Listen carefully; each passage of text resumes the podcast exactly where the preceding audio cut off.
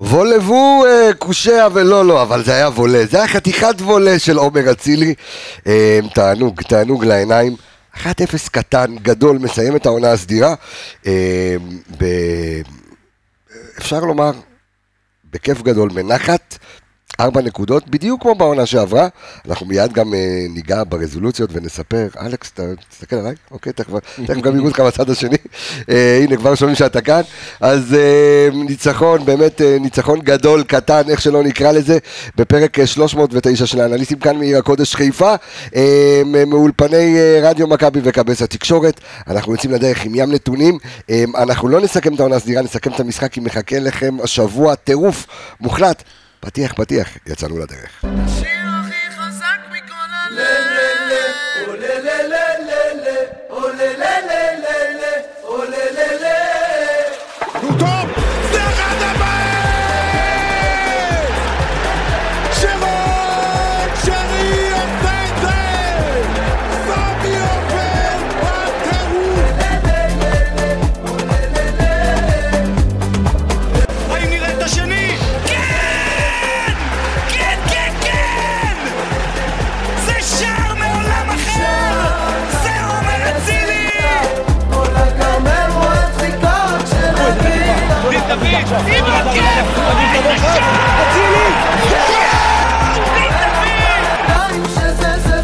היי, כן, שמעת שמשהו פה אה, קופץ עמיגה, אבל אני רק רוצה להשמיע איזשהו, אה, איזשהו משהו.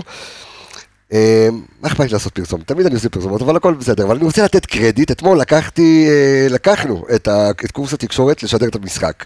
אה, ו, ועד שאתה יודע, עד שהיה שער, יצא נשמה.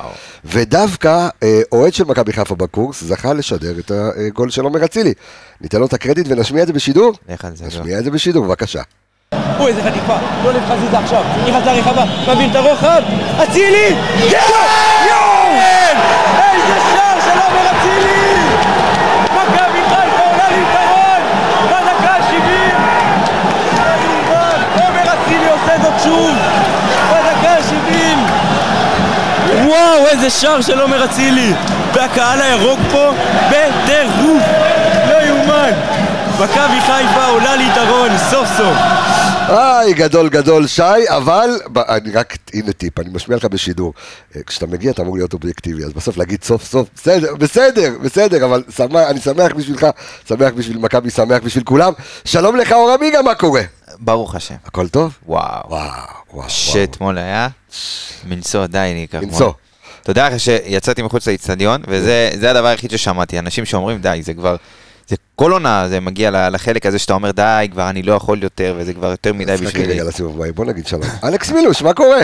אני חושב שהפתיח שלי לא יכול להיות יותר רלוונטי נו, מהיום, אז באמת מעולם לא היה יותר טוב, בטח אחרי אתמול.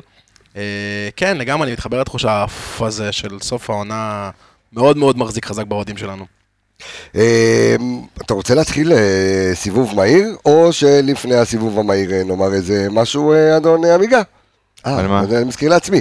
אז בואו נספר לכם, אה, מאזינים יקרים, צופים יקרים, שלא, רק זה, לא, לא, יש- יש בוא, גם. בוא, מה? יש מה? גם מאזינים ויש גם צופים.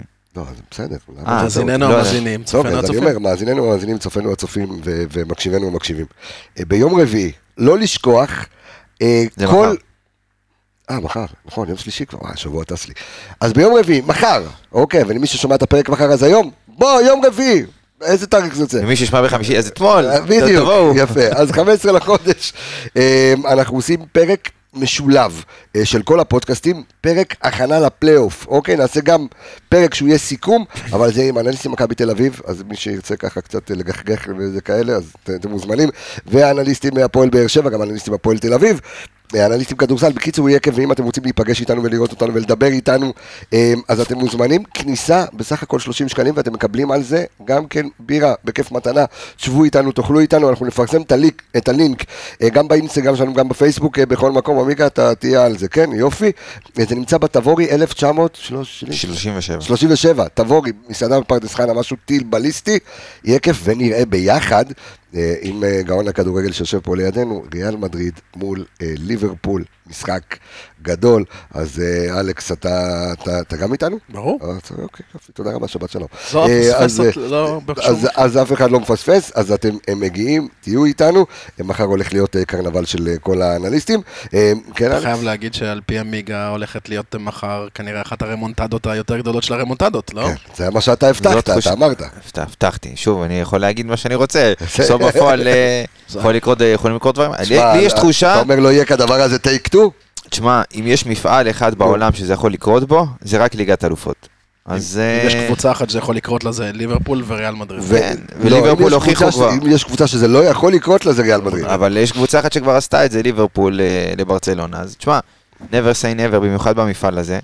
אני מקווה ומייחל שזה יקרה, אבל אה, בסדר. טוב, אוקיי. אה, לא, לענייננו. לענייננו, אנו חמש דקות עברנו ולא היה לנו סיבוב מהיר. אה, סיבוב מהיר שלך, אלכס.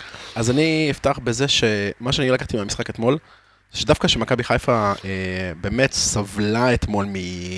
לא אוטובוס, אלא כמה מכולות של צים ברחבה של, אה, ברחבה של הפועל תל אביב. מה שאני אהבתי אתמול במשחק, שבסך הכל השחקנים לא איבדו את הקור רוח. זה מה שאני לקחתי מהמשחק הזה. היו רגועים לאורך כל המשחק, זאת גם אומרת, שהשער מה לא הגיע. יגידו, הגול יבוא? הגול כן, יגיע? הגול יבוא, אוקיי. ואתה יודע, התחושה הזאת, התחושה הזאת של הגול יבוא, היא תחושה קריטית מאוד לקבוצה שמובילה, קבוצה שרצה, קבוצה שרצה לאליפות שלישית שהיא תמיד יותר קשה. אה, התחושה הזאת של הגול יבוא היא מאוד מאוד מרגיעה, ואני חושב שגם הקהל שהיה אתמול במגרש הרגיש שזה יבוא, וזה בסוף של דבר. סיבוב מהיר שלך, עמיגה. אז אה, הסיבוב המהיר שלי זה עומר אצילי. כי, אה, כן. כי היו ביקורות, ו... מלך השערים של הליגה, חביבי, 16 אין- שערים. אין בעיה, בסדר. אה, לא, אני, אתה יודע, אני עוזר לך. יפה. כן, נו. אז אה, אתה יודע, במבט חטוף על, השערים של עומר אצילי העונה, אז זה לא רק האיכות של השערים שהוא נותן והאימפקט שלו על הקבוצה, אלא גם עד כמה הוא ווינר ועד כמה הוא מנצח משחקים.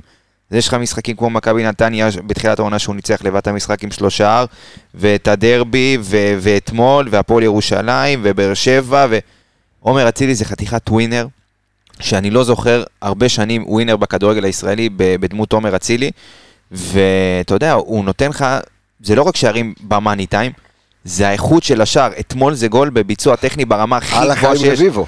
תקשיב, זה גול בביצוע טכני שאי אפשר ללמד דבר כזה. אי אפשר, בשום בית ספר לכדורגל בעולם, אתה לא יכול ללמד שחקן איך לשים את הגוף בצורה הזאת, איך הוא מתח את הרגל, איך הוא שם את הגוף, את הרגל התומכת, והוא היה יכול לפגוש את הכדור רק בזווית מסוימת כדי שזה יהיה מושלם. שזה לא יברח לו מעל המסגרת, שלא יברח לו הצידה. והוא פגש את הכדור בדיוק בזווית הנכונה. אותו גול, אותו- גול. אני רק אוסיף לנקודה שלך, כל הדברים שאמרת אני מתחבר לחלוטין, ויש עוד דבר אחד שאני אוסיף לזה, וזה הגיוון בשערים שלו. זאת אומרת, כמה שאנחנו מאוד מאוד התרגלנו ותמיד דיברו על זה יודע מה, מעניין לבדוק את זה, תוך אני כדי אגיד לך. תנועה אה, בראש, רגל שמאל, אז אני רגל אגיד ימין. לך. אז זה- טוב, היה לו הרוב יהיה שמאל. הרבה דיברו, לא, דווקא לא, אני אפתיע אותך. וואלה. נכון, זה בדיוק הנקודה, הרבה דיברו על זה שאצילי באמת יש לו את התנועה, את המוב הספציפי שלו, הבלטה. שלו, כאלה. כן, אבל אנחנו רואים העונה, גם אתמול, גם בדרבי עם הנגיחה אה, על טוויטר. הגיוון בשערים שלו הוא גיוון מאוד מאוד מאוד רחב, ואז זה יוצר לקבוצה לא רק בעיה ברמה של, אוקיי, זה הסטאר של הקבוצה, אליו אתה מתכונן. עכשיו, למה אתה מתכונן? אתה מתכונן ל- ל- לכניסות לרחבה למ- למשחק ראש, אתה מתכונן לבעיטה בימין, אתה מתכונן לבעיטה לשמאל. אתה מתכונן נגיד אתמול במשחק, שאנחנו תכף נדבר על טקטיקה, אתה לוקח מגמה טיפה יותר אחורה ומשחק קצת יותר במרכז המגרש. נכון. זה מאוד מאוד מקשה על קבוצות להתכונן לשחקן כזה, וככל שהוא נהיה מגוון יותר, ככה זה עוד יותר הופך להיות נכס. לפני הסיבוב המהיר שלי, תן לי את הפילוח השערים של אצילי, 16 שערים, איך זה- איך זה איך זה מחולק. אז ככה, יש לו אה, בראש ארבעה שערים, יש לו עם רגל שמאל, כולל אתמול 1, 2, 3, 4, 5, 6 שערים, ויש לו עוד, אה, שוב, אני לא החשבתי פנדלים, כי יש פה גם פילוח של פנדלים, יש עוד חמישה פנדלים. אז שוב, אה, הכמות של... אבל פנדלים ברגל שמאל. כן, אבל שוב, אני, בוא נגיד, אני שם את זה בקטגוריה של פנדל, לא ברגל אוקיי. שמאל. אה, אז שוב, יש לו ארבעה שערים עם הראש, זה שחקן שאתה יודע, אמרו רק רגל שמאל, רק פה, רק שם, אמנם ברגל ימין, זה הרבה פחות, אה, הרבה פחות, אתה יודע, מורגש כן. פה בפילוח של השערים. אבל אבל בסדר, שוב, זה זה, זה, הרגל שלו. פו- כן, אבל שוב, כשיש לך רגל שמאל כזאת, מי צריך ימין? תשמע, הסיבוב המהיר שלי דווקא לא מדבר על כדורגל. אמר אתמול, הייתי במסיבת העיתונאים אה, השנייה, לא במגזם שברק בכר נכנס לחדר מסיבות העיתונאים, והוא בא ואמר, אני לא, אני לא רוצה להתחנף לקהל, אני לא אומר את זה בקטע של להתחנף, אבל מה שהלך פה בבלומפילד, זה משהו שאני... אני לא יכול להרגיש שזה כבר טבעי. עכשיו, זה, זה, זה נשמע טבעי. אתה יודע, והקהל של הפועל תל אביב, תגיד עליו מה שתגיד עליו, אני חושב שזה אחד הקהלים הטובים שיש. שהוא, אתה יודע, הוא, הוא, הוא, בזון כל הזמן, והוא שר. ואתמול, הקהל של מכבי חיפה ממלא את איצטדיון בלומפילד. זה הרגיש משחק בית לכל דבר ועניין. אה, כשהתחלנו להניע השללה, ואתה יודע שזה מגיע, והכמות שהקהל אה, מביאה, זה פשוט, זה משהו בלתי נתפס. כאילו, אתה יודע, אי אפשר להתרגל לזה. ואתה יודע, אנחנו עוד מהימים של קריית אליעזר, והימים שהיינו מגרדים את הארבע וחצי אלף מנוי, ופה אתה רואה, תיתן איזה גודל של ניסיון שאתה לא רוצה. היה לך אתמול, היה לך אתמול את אותה כמות בבלומפילד שהייתה ממלאת את קריית אליעזר. כן, זה בדיוק. בוא נגיד את המספרים האלה. שמע, זה, זה לא נורמלי, ופשוט להוריד את הכובע בפני הקהל הזה שמגיע, והפקקים בחזור, וה, והעבודות בכביש, תמיד, לא משנה מה, יהיו עבודות בכביש בדרך הפקקים הזאת. בהלוך. ובהלוך, בדיוק. אה, כן, אתמול עשיתי כמה, שניים וחצי קילומטר באיזה 25 דקות. אה, אז באמת, להוריד את הכובע בפני הקהל הזה, אה, מדהים. אה, בואו נעבור, אה, כדורגל? כדורגל. טוב, אז אה, בואו נעבור אה, ל, ל, ל, לפני שאנחנו נעבור למספרים, אני ככה קצת אתן אה, כמה נתונים כלליים, ואז אנחנו ככה ננתח את שיטת המשחק של ברק בכר אתמול, וכמובן של סילבס, שיש, שיאמרו, כמו שאמרת, אלכס, בונקר מפואר, בונקר מכולות של צים. תכף אה, נבין מה, מה הוא כן היה צריך לעשות, לא היה צריך לעשות. כמה מספרים uh, כלליים. אז אה, מכבי חיפה בטוטל, עליונות מוחלטת ברמת החזקת הכדור, גם בסרטונים שעשיתי, דרך אגב, אם אתם רוצים לקבל uh, דברים מעניינים ומגניבים, אנחנו גם בטיקטוק אה, אנליסטים מכבי חיפה, וגם אה, באינסטגרם אה, שלי הפרטי, קבסה 9, וגם בזה של רדיו מכבי. מי, המוח שעומד מאחורי זה, דרך אגב, זה, הנה הוא, אור עמיגה, אור עמיגה שמכין את הנתונים גם במגרש פתוח וכל הדברים הללו, אה, האיש אה, שעומד מאחוריי מצדדיי ומלפניי אה, הוא העומד. זאת. לא דופק, כאילו, אה, כן, אה, לא, לא, לא דופק. אז, אה, אז אתם יכולים לעקוב ולקבל את כל הנתונים הללו, ודיברנו על זה שהחזקת הכדור של מכבי חיפה היא מובילת הליגה בהחזקת כדור למעלה מ-60 אחוז. אז אנחנו רואים אתמול החזקת כדור מחצית, שתי המחציות, מחצית הראשונה זה היה יותר, אה, אה, יותר מהותי, יותר דרסטי, אבל מכבי חיפה אתמול עם 67 אחוזי אה, החזקה בכדור, לעומת אה, 33 של... הפועל תל אביב. בואו נדבר על ה-XG אתמול. אז ה-XG, שימו לב, ה-XG של מכבי חיפה אתמול, 1.19. עכשיו, שרק אם אני מסתכל רגע על ה-XG של אצילי, היה גול אחד, נכון? אז בואו נסתכל, הגול של עומר אצילי אתמול, 0.25. לא, לא, זה... לא, זה- כנראה של כל הבעיטות זה- שלו, זה סך כל הבעיטות שלו. מה זה בעיטות? לא, היה לו איום, היו לו חמישה איומים למסגרת. זה לא, כולל את סליחה. הנגיחה מהצד, וזה כולל... אז זהו, אבל זה לא למסגרת. אוקיי, אז זה לא למסגרת. זאת אומרת, היו לו שלושה איומים, רק איום אחד הלך פנימה מתוך שלושה איומים שלו, תכף ברצינות נדבר עליו, אבל בוא נגיד שזה... אני יכול לבדוק לך כמה אז- הגול שלו אתמול. אז כן, אז... אה, אבל בוא נסתכל בטוטל מהשלושה איומים שהיו לו אל. עבר השאר. היה לו אה, אה, 0.25, אה, ככה שאנחנו גם אחר כך ננתח את זה. הפועל תל אביב, מה אומר הבונקר? 0.08. אני אעצור אותך שנייה, כן. ואני ארשה את הגול של אצילי 0.07. 0.07, זה ה-XG, מעניין. אז אנחנו בדקנו את הנושא של ה-XG ספציפית של הפועל תל אביב לפני התוכנית. כבודו? אז ככה, אה, זה באמת, אה, תכף אנחנו ניגע ביותר, אתה יודע, נרחיב על זה, אבל ה-XG אה, של הפועל תל אביב 0.11 לפי אינסטאט, 0.8 לפי ה- 0.08 לפי המינהלת, על מה אתה מדבר? על ה... ה-XG של על הפועל? תל אביב, כן, כן. על אתמול. אוקיי. ואנחנו בדקנו סטטיסטית עד כמה זה חריג ביחס למשחקים של העונה בליגה, וזה המשחק השני עם ה-XG הכי נמוך של קבוצה מאז פתיחת העונה. זאת אומרת, אחד לפני היה אה, ריינה, שאם אה, נלך לפי המינהלת, אז יש, זה אותו XG כמו הפועל תל אביב אתמול. אז אוקיי. okay. בעיקרון אתה יכול להסתכל על זה כהמשחק עם ה-XG הנמוך ביותר, וכשאתה בועט פעמיים לשער ב-90 דקות, ואחת מהן זה בכלל בדקה 90, שהכדור עף ל- ליציע, אז לנצח משחק אתה בטוח לא יכול, וכנראה שגם מגיע לך להפסיד, זה הכל. בקבוצות שלא אוהבות לשחק כדורגל, כנראה גם לא מגיע להם להיות בפלייאוף עליון. אמ, אלכס, אז בוא, בוא נדבר קצת אה, טקטיקה. אתמול, אה, מה בעצם מנסה אה, חיים סילבס לעשות? כי אתה יודע, אני הולך קצת אחורה, אוקיי? אתמול ברק בכר יודע שאין לו את שרי, אנחנו יודעים ששרי חולה, אוקיי? ולכן, מן הסתם, ראינו את דיה סבא מגיע ל... אמרנו, דיה סבא יהיה בבנת העשר. אממה, ראינו את ברק בכר, אה, אתה יודע, עושה קצת חילופים. פעם דיה סבא רץ להיות ווינגר ועומר אצילי הולך לאמצע ומחליפים מקום. ידע ברק בכר, אלכס, שהוא הולך לעשות, אה, של חיים סילבס, ותשמע, אתה יודע מה, יאמר לזכותו של חיים סילבס, בסדר? הוא הגיע, הגיע לפועל תל אביב, הוא צריך לייצב את השורות, לא, חטף שישה שערים בסך הכל, הפסיד פעמיים, אוקיי, בכל התקופה שלו בהפועל תל אביב, הוא רוצה קודם כל לא לספוג, בסדר? כן. אני לא יכול להגיד עליו שהוא קורצקי, אני לא יכול להגיד עליו שהוא... לא אמרנו שהוא קורצקי, לא. אנחנו יכולים להגיד עליו שהוא היה צריך, אה, סליחה שאני זה, אני רק אגיד על מישהו, אנחנו לא נגיד עליו שהוא קורצקי, אבל אני כן יכול לבוא אליו בביקורת ולהגיד לו, אתה במשחק בית, תכבד את עצמך ואת הקהל שלך, ותציג כדורגל יותר טוב.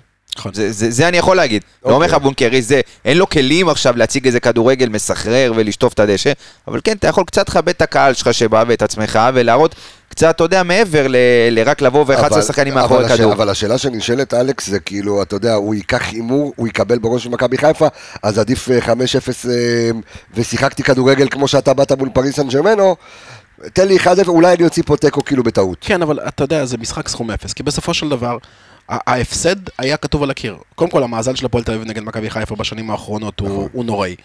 הניצחון האחרון של הפועל תל אביב נגד מכבי חיפה היה באותו משחק הקורונה, אה, תינוקות אה, קלינגר, אם אני לא כן. טועה, עם ליידנר, ושאנחנו ראינו את המשחק הזה באמת בסמי עופר ריק. ובלומפילד בכלל, אה, מ-2014. הם לא בדיוק. אז, אז ההפסד היה כתוב על הקיר. עכשיו, אני, מסכ... אני מתחבר למה שאתה אומר.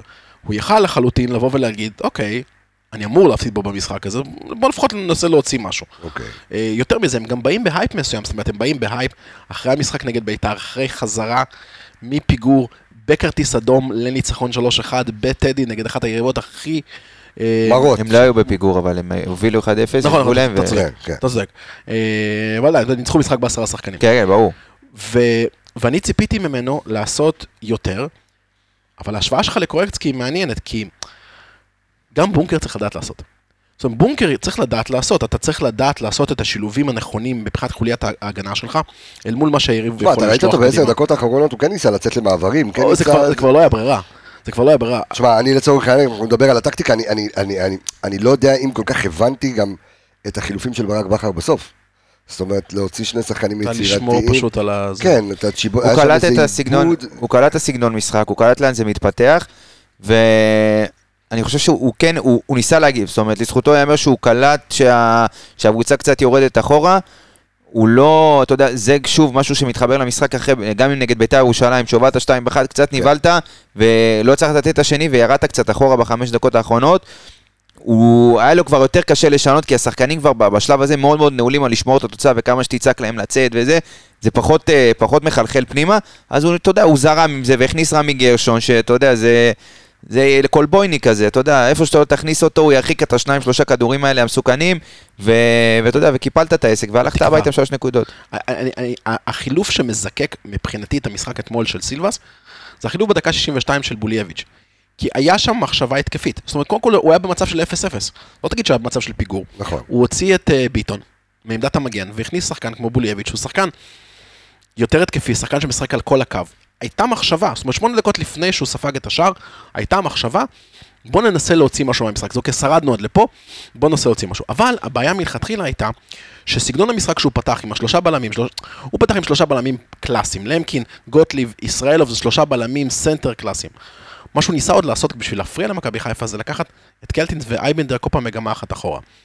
אתה יוצר מצב... היה לו גם אה, חיסור של אה, אליאם. אה, קצפולסקי. כן. נכון, אז אתה, נכון, מה שקורה כתוצאה מזה זה שקלטינס בדרך כלל שהשנה משחק בין הבלם לקישור, הוא זז לקישור. קלטינס שלוקח אחורה וגם אייבנדר שלוקחים אחורה, יוצרים בעצם מצב של, סליחה על הביטוי, חמישה גופות בתוך הרחבה, שמאוד קשה, אתה בועט, פוגע בשחקן, אתה, אתה מנסה לעבור, הצפיפות הזאת היא בלתי אפשרית לעבור, אתה לא יכול לעבור דרך שחקן. נכון. ו- ו- וזה בשלב מסוים הצליח, אבל איפה הייתה הבעיה בדבר הזה? זה לא היה גמיש. כי גם קלטינס וגם אייבנדר נכנסו למרכז עם שלושת הבלמים, בסופו של דבר הם השאירו את הצדדים שלהם עם ביטון ועם אה, אה, גורפינקל, שבסופו של דבר ממנו השאר די לבד. וזה היה מאוד מאוד קלאסי למכבי חיפה להעמיס על הצדדים, לזרוק לשם כל פעם את דיה סבא.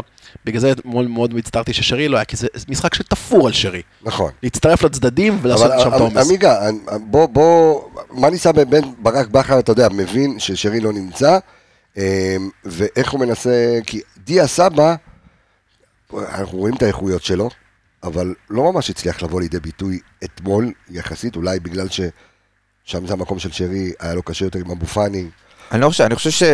אני, אני אגיד לך מה, איך אני ראיתי את המשחק. בסוף הפועל תל אביב באה ובאמת ניסתה להפריע למכבי חיפה יותר ממה שניסתה לייצר, ומכבי חיפה, רוב הזמן שהכדור היה אצלה, הנעת כדור הייתה מאוד מאוד איטית, כדור לא זז מספיק מהר, והתנועה של שחקנים גם בשליש ההתקפי, לפחות בחצי הראשון, פחות, פחות עבדה.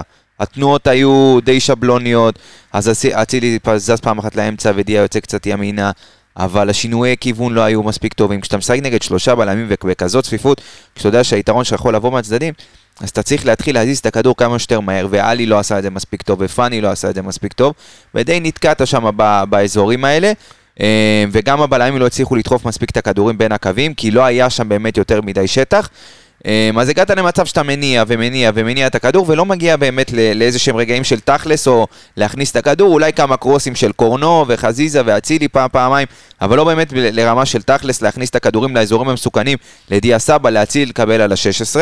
אתה מסכים איתי שאגב, אחד מהדברים שהם עשו אתמול במשחק, זה ניסו לדחוף את קורנו כמה שיותר אחורה. הם סוג של אמרו בעמדת המגינים, שסונגרן יעשה את הפעולות ההתקפיות. תן לו לעשות את החיתוכים, תן לו לעשות את ההגבהות, אנחנו יותר רגועים, במרכאות, מהדבר הזה. ואת קורנו הם כל פעם ניסו לדחוף אחורה, כדי שכל ההגבהות שלו יהיו הגבהות אלכסוניות, הגבהות של יותר מאזור ה-30 מטר מהקו, ולא ההגבהות הקלאסיות של קורנו, שהן ממש על הקו, שהן סופר מסוכנות. הוא ניסה, הוא ניסה איזה... איזה פעם. לא, הוא עבד, כן. אני חושב שחצי, דווקא בחצי הראשון, יותר מדי הלכו לצד שמאל של קורנו ו- וחזיזה, זה- וראית שהם פחות חד, גם דולב היה פחות חד אתמול, גם קורנו, אתה יודע, הקרוסים שלו בהתחלה פחות היו טובים, וצד שני אתה מקבל הרבה מאוד סיטואציות של אה, עומר אצילי ודיה סבא עומדים, אתה יודע, שתיים על אחד, מרימים ידיים, מתחננים לכדור, ואתה לא רואה שהוא שחקן שמזהה את הסיטואציה ומנסה להזיז את הכדור, אתה יודע, לנסות להזיז קצת את ההגנה של הפועל תל אביב, לנסות לפתוח, לרווח, ו- ושוב, זה מה שתקע את מכבי חיפה לפחות בחצי הראשון, וקצת על, ה, אתה יודע, על הנתונים של, שבאמת חריגים, אז מכבי אה, אתמול שבע- 714 מסירות, זה הכי הרבה העונה בליגה של מכבי. וואלה. אה, וממוצע זמן להתקפה 25 שניות, שזה גם הכי הרבה העונה שהיה למכבי חיפה. אז בסופו של דבר, הנעת והנעת והנעת במשך רוב דקות המשחק.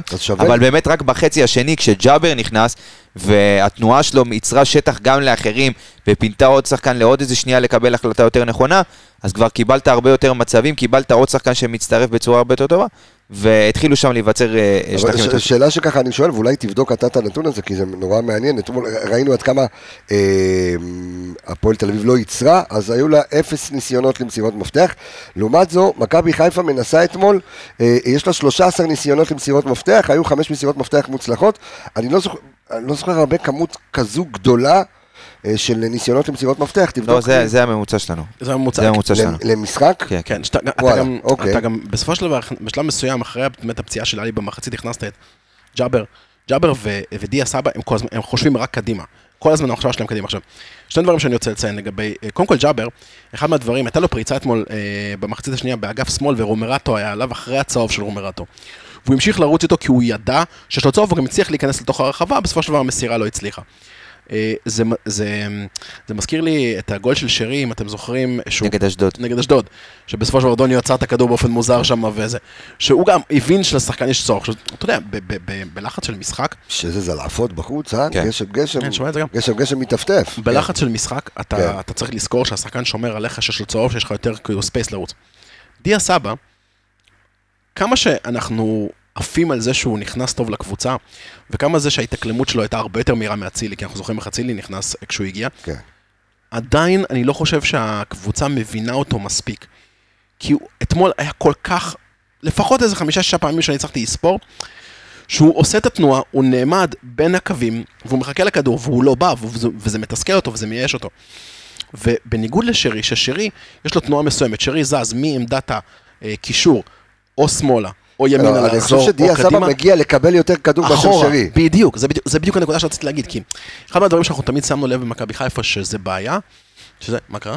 טוב, הנה, נפתחה הדלת, לא יודע, משנה, תמשיך, תמשיך, אוקיי, תמשיך אוקיי. לדבר, תמשיך לדבר. אחד הדברים שאנחנו אה, שמים לב כל הזמן, זה שיש לנו את הבור הזה במרכז המגרש. אתה יודע, עלי קשר אחורי, פאני רץ קדימה, ג'אבר רץ קדימה, שרי רץ קדימה, ונוצר בור. ואז אם לוחצים עליו, בעיקר קבוצה שמעלה שם שחקנים יותר הגנתיים, יוצר את הבור הזה במרכז המגרש. ודיה סבא פותר את זה, כי הוא כל הזמן בא אחורה. שזה באמת היתרון שלו, בניגוד אולי קצת לשרי. אני חושב, הדיפולט שלו הוא מעדיף ברור לקבל את הכדור בין הקווים, אבל בסוף, אחרי, אתה יודע, 20 דקות, חצי שעה, שאתה רואה שהכדור באמת לא מגיע, אז לא הייתה לו יותר מדי ברירה, ואני חושב שזאת הנקודה שמכבי חיפה תהיה חייבת לשים עליה דגש לקראת הפלייאוף. אה, למרות ששוב, הכמות משחקים שאנחנו נבוא ונראה ככה, קבוצות מתבנקרות נגד מכבי חיפה בפלייאוף, אולי, אתה יודע, משחק שניים אה, בודדים שקבוצות יבואו לפה כן, לסמי עופר והקבוצות יותר קטנות. אבל גם לא לא ברמה כזאת, אבל... אני- אני- אני לא רואה גם מי, אני לא לא רואה את לא, הפועל ירושלים בא שאני להתבקר. את אשדוד ולא את נתניה. אבל ראית כאילו. אתמול, אתה יודע, ראית אתמול אה, את הבעיה של מכבי חיפה, לפחות בסיטואציה הזאת, בקישור בא לידי ביטוי בצורה הכי טובה שיש. יש שני קשרים היום במכבי חיפה, שזה עלי מוחמד ואבו פאני, שמאוד מאוד מתקשים לדחוף את הכדור בין הקווים. מאוד מתקשים. עלי מוחמד, אנחנו ידענו שזאת הנקודת תורפה שלו. אבו פאני, אה, אתה יודע, הוא מזיז את הכדור קצת יותר לצדדים, אה, מנסה לרווח את המשחק, אבל פחות נותנים את הפס הזה לעומק ששובר קווי הגנה, ובעצם נותן לשחקנים שלך להגיע ל, ל, לפוזיציה שהם הכי רוצים, אתה יודע, עם הפנים לשער, אה, עם קו הגנה אחד לפניהם, ומשם לייצר את, את הקסם ואת, ה, ואת כל הפעולות. הייתה גם תקווה שגוני נאור יתפוס את התפקיד הזה, אבל, אבל הוא פחות עדיין משחק. רוחבי מאוד גם. הוא, הוא פחות משחק, אני חושב שהוא, הוא, עם הזמן, אם הוא ישחק קצת יותר, אז עם הביטחון, יש לו את זה. זאת אומרת, כן. גוני, ראיתי את זה גם בהפועל ירושלים, כשהוא שיחק, יש לו את זה, יש לו את הפס הזה קדימה, הוא משחק עם הרבה מאוד ביטחון. גם אתמול ראית, הוא נכנס בסיטואציה שהיא לא פשוטה, ב-1-0, פתאום מאבקי אליפות, דברים כאלה, דברים שהוא לא רגיל, וראית אותו מתפקד. ר- זהו, ראיתי אותו גם אתמול, להבדיל ממשחקים קודמים, קדימה. קדימה, מנסה, קצת קדימה. בדיוק, כן. וזה מה שהיה חסר חצי ראשון, עם עלי מוחמד, שאתה יודע, מאוד היה, אתה יודע, אם הוא קיבל את הכדור בצד שמאל, אז הוא יודע שהוא מחזיר את הכדור שמאלה, והוא לא ינסה רגע להסתובב, גם אבו פאני אתמול היה פחות טוב, אבל יודע, ברמת ה... לדחוף את הפס קדימה, היחיד אולי זה עבדולאי סק, באמת, שהוא ניסה בסוף, גם חצי שני, כבר היה קצת יותר שטח בגלל התנועה של ג'אבר קדימה, אז... אה, שוב, זה, זה היה נראה, זה הורגש קצת יותר בחצי השני, אבל הכדור יהיה חייב, חייב, חייב לזוז יותר מהר בהרכב הזה, ולנסות להביא אותו כמה שיותר אה, אה, מהר לשחקני ההכרעה שלך. טוב, אז אני רוצה רגע לפני שאני עובר לרצועות, אני רק אה, רוצה לספר לכם עוד משהו. אם יש אה, מביניכם, אה, אה, מה אתה? אתה? אתה שתיים, אוקיי, בסדר? אה, כאילו לא שמעו את זה עכשיו. לא, אבל לא לא שמעו את זה ב... אה, אבל? הוא הרים את ה... אה, תשמע, אני אה, קודם כל רוצה לספר, אם יש בין מאזיננו וצופינו אה, מנהלי או מנהלות משאבי אנוש, רווחה ועסקים גדולים, חברות גדולות, אתם מוזמנים לאיצטדיון נתניה. שם דרך אגב, המשרד שלנו והאולפן שלנו, יש לנו עוד, עוד אחד, לייצר לכם כנסים מקצועיים ב-VIP, באמת במחירים מטורפים, שזה כולל הכל, ואם אתם רוצים גם תוכן שלנו, שזה הרצאות על כדורגל, ולא רק שלנו. לא רק של האנליסטים כמובן, וגם של נדב יעקבי וברק בכר, ולא חסר כאילו הם, הרצאות שאתם, יכול, שאתם יכולים אה, לבחור לכם, אה, מי עוד? טל בן חיים ואופיר חיים, ויש עוד הרבה אנשים חיים, כל... בקיצור, מתים- מתים לא יש. רשימה ארוכה, אז אתם אה, באמת, אתם אה, מוזמנים אה, לפנות אליהם, אתם יודעים, תעשו את זה דרך האתר שלנו, קבסה.co.il, אה, ואתם יכולים לעשות שם באמת אירועי תוכן, או של כדורגל, או סתם אירועי תוכן, ואתם מוזמנים אלינו. זה מעביר אותי הישר אל הרצועות, ואני רוצה להתחיל, אני אקריא את הנתונים של ג'וש כהן, זה פחות יש מעניין? אותנו. יש כאלה, כן. אז היו לו אה, 18 מסירות מדויקות מתוך 20, קיבל 14 זה, מאבק, מאבק אחד מוצלח. אה, אה, לא היה לו באמת איזה super save אתמול, נכון? לא היה לו איזה שום super save, אבל לא משנה. ואני רוצה להתחיל רגע, ואז אני אתן את הבמה ל- ל- בעטו לו לאלכס. פעם אחת למסגרת, אה, הישאם ליוס, וחוץ מזה כלום. כן, אהבתי ש- אהבתי שהבעיטה הזאת, הוא עשה לו כזה, סימן לו כזה על הראש, כאילו, הבנתי מה ניסית לעשות, זה, מה ניסית- לעשות? מה- מה- מהבעיטה שלו היה כיוון אחד לשער. אז ככה, אז בואו נדבר ברצועת ההגנה שלנו, אוקיי? אז שימו לב למפלצת, כאילו אתמול הייתה איזושהי כתבה אה, בערוץ הספורט שעשתה השוואה בין עבדולאי סק לפלניץ', אוקיי? זה מצחיק כי אנחנו בהתחלה עשינו את ההשוואה הזו בין אה, דילן בטובינציקה לפלניץ'. אממה, בואו נקריא את הנתונים ואז אה, אלכס תמשיך. אז עבדולאי סק אתמול, שימו לב לנתונים הללו, 12 חילוצים הכי גבוה בקבוצה, אפס עיבודי כדור. כלום. לא היה לו אפילו עיבוד אחד. תיקולים, 100%, שניים מתוך שניים. דריבלים, היה לו דריבל אחד. מוצלח. עומד על 100%. היה לו שישה מתוך שבעה תיקולי אה, קרקע. מאבקי אוויר, עמוד חשמל, חמישה מאבקי אוויר, אה, חמישה מוצלחים, עומד על אה, 100%, בטוטל היו לו 11 מאבקים מוצלחים מתוך אה, 12, רמת אחוז דיוק בכדור. שימו לב עכשיו, אני מזכיר לכם, אוקיי? מזכיר לכם שעבדולאי סק שיחק אתמול מאוד מאוד גבוה. אם אנחנו נסתכל על המיקום, הפעולות הממוצע של השחקנים, כמעט על קו החצי. כמעט על קו החצי, עם 99 אחוזי דיוק בכדור, 73 מסירות מדויקות מתוך 74. אלכס, המפלצת. תשמע, זה, זה מדהים. אני, בכל משחק שאני רואה אותו, אני, אני באמת לא מאמין ששחקן כזה הגיע, כי כמה שיש לו מעט משחקים במכבי חיפה, אני שם אותו מבחינתי עם top הזרים שהגיעו לפה. אתה יודע, שחקנים, אתה יודע, לקהל היותר מבוגר שלנו, שחקנים כמו רומן פץ, למי שזוכר את האיכויות של השחקן הזה, זה, זה, זה, זה חריג ביותר.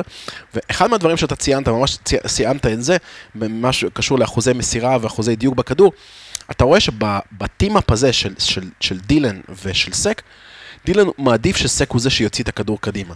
זאת אומרת, בדרך כלל בהתמסרויות ביניהם, אתה תראה את זה שסק הוא זה שיוצא עם הכדור קדימה. האחוז... ה... על, על פניו, אתה יודע, לבלמים בליגה שלנו, המסירה היחסית פשוטה הזאת, הקשתית הזאת, מעל שחקן קישור לכיוון המגן, היא לא להיות מסירה מורכבת, אנחנו רואים את זה באירופה, נעשה עשרות אלפי פעמים במחזור אה, משחקים. ואצלו זה טאץ' כל כך נקי בכדור, ו... ו... קשה גם לשחק מולו, הוא מהיר, הוא צעד ראשון מהיר, הוא יודע להכניס את הגוף בצורה נכונה. ויש דבר אחד שאתה יודע מה? דבר אחד שאנחנו לא מדברים על סק. אוקיי. הוא שחקן מאוד מאוד הוגן. זאת אומרת, הוא שחקן שאין לו נטייה יותר מדי לעשות ריסקים אה, הגנתיים. אתה לא תראה איזה גליץ' חריג, אתה לא תראה איזה משהו שאתה יודע שיכול... אה, זאת אומרת, הוא משתמש במסת הגוף שלו נכון, והוא לא, הוא לא... נכון, אה, יש הוא גם לא trouble maker כזה, אתה יודע. אתה יודע, אני אקח את זה נגיד שחקן כמו מנג'ק. מנג'ק ששיחק פה במכבי חיפה. איפה הבאת לי אותו, נו? כן. באותה יבשת. נו. אה, מנצ'ק ששיחק במכבי חיפה, מאוד היה מסתמך על הנתונים הפיזיים שלו, מאוד מסתמך על הרגליים הארוכות, הוא אפילו נותן לשחקן לעבור אותו, הוא יודע שהוא עם גליץ' ארוך ייקח את הכדור.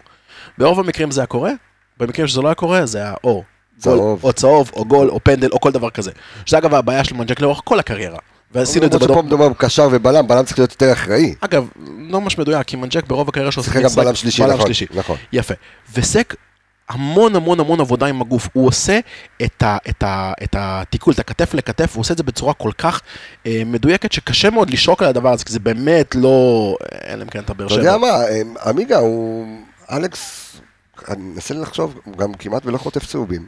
הוא שחקן, באמת, אתה יודע, הוא, לא, הוא, הוא נראה מפחיד, כן? אתה לא הייתי רוצה לפגוש אותו ב, לא בפינה חשוכה וגם לא בפינה מוארת. אמ, לסגנון, אבל- לסגנון משחק של מכבי חיפה, עבדולאי סק מתאים ב- ב- בצורה קלאסית. בהתחלה, כשהוא, אתה יודע, כשהוא הגיע לפה, אז הוא היה פחות בכושר, אז גם, אתה יודע, התיאום שלו עם כולם עדיין היה לקוי, וראית את זה כי קיבלת הרבה גולים על זה, וגם הוא לא נהיה מספיק את הכדור טוב. אבל ידעת מה האיכויות שלו, שזה פיזיות, מהירות, ועכשיו אתה מקבל את זה, אתה יודע, נגד קבוצות. הפועל תל באו והוציאו את עבדולאי סק גדול. כאילו בא, זה המשחק שאתה יודע, תפור עליו, הוא יכול לשחק שם לבד גם. באמת הוא יכול לשחק שם לבד, גם בלי דילן, דילן יכול, הוא באמת יכול לשחק שם לבד. אה, הפועל תל אביב באו לנסות אה, לצאת על מעברים מהירים, על כדורי גובה, לפעמים קצת על הרצפה, ווואלה, בן אדם, אה, היו לו 90 ו, אה, 99 פעולות אתמול, 95 מוצלחות, זאת אומרת, מתוך, אתה יודע, זה רק. 4 פעולות מתוך 99 לא מוצלחות. אז הם באו ופשוט הוציאו אותו גדול. אם זה באחד על אחד שלו ובמאבקים, אם זה באוויר ועל הרצפה. והיה לו רק, אתה יודע, את התיקול הזה בסוף, שבסוף דילן גם חיפה עליו. כן. שהוא איבד את הכדור כי הוא הגיע בטיימינג קצת מאוחר, הוא פספס את הכדור. אבל חוץ מזה, אתה יודע, באמת משחק מושלם, כי גם הפועל תל אביב, בוא נודה על האמת, לא ניסו לייצר יותר מדי, עם כל הכבוד. אבל ש- שאלה שככה אה, מעניינת אותי, עמיגה, ה- השילוב בין, אה, ראינו אתמול שון גולדברג פצוע, ובסוף, אתה יודע, שרי, כן, אז אה, התפנה לך המקום של זר, שני השחקנים, אה, השילוב ביניהם, זאת אומרת, אתה מסתכל גם על שון גולדברג וגם על, אה, על סק, תסתכל רגע על בטובינציקה, השילוב ביניהם, מה, מה עושה לך את זה, מה עושה לך את זה יותר? קודם כל, השקט שיש לשניהם ביחד, כאילו זה נראה יש- שיש שם תיאום מקסימלי, עזוב שהם שיחקו ביחד בקבוצות גם לפני, אבל הם, אה, הם סומכים אחד על השני, זאת אומרת, הם כבר יודעים אה, מתי אחד יוצא, מתי שני צריך, אה, אתה יודע, קצת יותר להיות, להיות אחראי. כן. שוב, הפיזיות שלהם זה רמה מעל הליגה הזאת, החוכמה של דילן, אני חושב שדילן גם עם הכדור, הרבה יותר, הטיפוס שלו הרבה יותר טכני מאשר של סק, אבל הם, הם די משלימים אחד את השני. ואתה רואה את זה גם פתאום במשחק ההגנה שיותר מתייצב, אתה שלושה משחקים אחרונים בליגה, אה, לא ספגת גול, נכון? אה, אה, לא, בדרבי 4-1. אחד, כן. אז אתה יודע, בשלושה משחקים האחרונים ספגת יחסית מעט למה שספגת נכון. ספגת לפני. אה, אבל שוב, אתה מתחיל להתייצב, פתאום השחקנים, אה, גם בצדדים שלך, שיש לך את קורנו ואת אה, דניאל, פתאום חוזרים, פתאום ההגנה מתחילה לקבל את הצורה של תחילת העונה. אה, ואתה אתה מרגיש את זה, הרבה יותר קשה לשים היום למכבי חיפה אה, גולים מלפני כמה משחקים. אה, אז אני חושב שבאמת השילוב ביניהם, אתה יודע, מכורח הנסיבות בגלל ששון פצוע, אבל אה, שוב, לא, אתה לא יורד פתאום באיכות של, ה, של ההגנה שלך בצורה דרסטית, להפך, אתה די שומר עליה. אז אני רץ רגע, שנייה, אלכס, אני רץ רגע לנתונים של אה, בטוב מנציקה, ואז אתה תמשיך בעצם גם על השילוב ביניהם וגם אה, עליו. אז אה, שמונה חילוצי כדור היו לבטוב מנציקה, ארבעה עיבודי כדור, אה, היה לו תיקול אחד מוצלח מתוך אה, אה, תיקול אחד, על 100%, חמישה מאבקי קרקע מוצלחים אה, מתוך שבעה, אה, קצת מפתיע שיש לו 50% ממאבקי אוויר, היו לו ארבעה מאבקי אוויר מוצלחים מתוך אה, שמונה, בטוטל תשעה מאבקים מוצלחים מתוך אה, 15, אה, גם 95 אחוזי אה, דיוק, מה שאני רואה פה הוא השני בקבוצה. אה, ובואו נדבר, אה, אלכס, אה, גם כן על, ה, על השילוב, על ההבדל בין השילוב בין שון גולדברג אה, לסק לבין בנטובינציקה אה, לסק, כי איך שאני רואה את זה ואיך שאני מפרש את זה, זאת אומרת, מי שבנקר היום בהרכב ב- ב- באזור ההגנה. עבדולאי סק. סק, בדיוק. ו... קודם כל לא ראינו מספיק את השילוב הזה, הם לא שיחקו הרבה ביחד כשני בלמים בשיטה של ארבע מאחורה ולא של אה, חמש. אוקיי. אה, גם בתחילת העונה כשאנחנו ראינו שילובים, אנחנו ראינו אותם שילובים של דניאל כבלם נוסף, לצד שון וסק, או לצד שון כן. ודילן, ולא השלישייה הזאת שדיברת עליה כרגע. אה, אני מסכים לגמרי עם עמיגה, הטיפול שלו בכדור נקי, פס, הפ- אני אומר את זה כמה פעמים, פס הייצור הזה של הבלמים הצרפתים מאוד מאוד קלאסי. הבעיה היחידה שלי, והיא היא- תצחק, זאת לא בעיה, הם שניהם זרים. וזה יוצר לך את הבעיה הזאת שאתה כאילו תופס את המשבצת של הזר, אנחנו נחתן את אה, עבדולאי סק עם... אה, לא- הוא נשוי? הוא... הוא- נחפש לו כלה? משהו? אני חושב שדילן הוא יצר צעיר ביניהם. כן? כן, לא כן, דילן 25, סק 30. דילן 25. דילן 25? הוא כן. נראה כמו אבא שלי. לא, לא, דילן יחסית צעיר. לא כמו אבא, אוקיי, נו. אתה יודע, דילן אומר שהוא בן 25. אני- אה, כן, גם יעקובו היום, גם יעקובו עדיין. בן 22, דרך אגב. 18, 18. 18, כן. אה, וזה, וזה בדיוק בעיה עם ההגבלת זרים פה בליגה, שאתה נאלץ לעשות כל מיני ויתורים, ואני רק חושב על העובדה שאם שרי היה כשיר למשחק אתמול, אז פירו היה יוצא, אבל אתה עוד פעם נכנס למשחק הזה של החמש-שש זרים, בעיה. אבל אה, מה שיש לדילן ברמת אה. ש... אני לא אגיד ש... סליחה, דילן בן 27. שבע. אני לא אגיד אה, הוא שאין את זה- גדל בכמה דקות האלה. כן. נו, אני לא אגיד שאין את זה לסק, אבל דילן יודע גם לצאת נכון לכדור. זאת אומרת, לפעמים סק יכול, לא במשחק אתמול, כי לא היה לו גם יותר מדי לאן לצאת, אבל לפעמים יש לסק את היציאות האלה שהוא... לאן אתה הולך? דילן הרבה יותר אחראי ב- באספקט הזה. כשהוא יוצא, הוא יוצא בדרך כלל עד הסוף וגם לוקח את הכדור. אמ, אם מכבי חיפה הולכת לממש את האופציה של שניהם בסוף העונה, אני יודע שסק כן הולכים לממש, אבל לגבי דילן אני לא בטוח.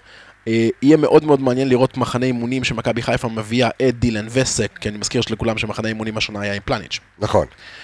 ועם שון גולדברג, ואז דרך שלושת השחקנים האלה מממשים את שיטת השלושה בלמים, ממש לעבוד על זה בתוך מחנה אימונים עם קורנו וסונגרן בצדדים, זה יכול להיות מערך וכלי נשק מאוד מאוד אדיר. בדיוק אה, לי ולעמיגה הייתה שיחה אתמול, אה, ככה דיברנו על, אה, על הפועל באר שבע, מכבי חיפה וקצת על ה... על ואז הבנו שהפועל באר שבע נורא שמה איתי אהבה ב- ברמת הזרים בהתקפה. מכבי חיפה שמה איתי אהבה אה, בגזרת הזרים בהגנה. אממה, אני חושב שתפוקת שערים בכל המסגרות יש למכבי חיפה בהגנה יותר, עבדולאי סק ובטומנציקה עומדים על שבעה שערים אם אני לא טועה, ארבעה, בכל המסגרות. אמ, וכן, יש לך, לא, יש חמישה לסק, אה, זה בכל כן. בכל המסגרות. זאת אומרת, אמ, מכבי חיפה השנה כאילו נותנת, באמת, שמה את הדגש על, על הגנה חזקה וזרה, מכל הרצועה שאנחנו גם נמשיך לדבר עליה, סונגרן וקורנו. כי הבנת, הבנת את. הבעיות שלך ורצית לעשות upgrade משמעותי הרבה יותר מהעונה האירופית הקודמת שלך. גם בוא נודה על והבנת, העובדה. הבאת בדיוק, לצורך העניין, פיירו, זה בדיוק ה upgrade הזה באירופה, וראית את זה. נכון. ואתה יודע, אני, זה לא סוד שאני נותן עליו הרבה חצים של ביקורת, אבל ה upgrade הספציפי הזה, הוא מתאים בדיוק.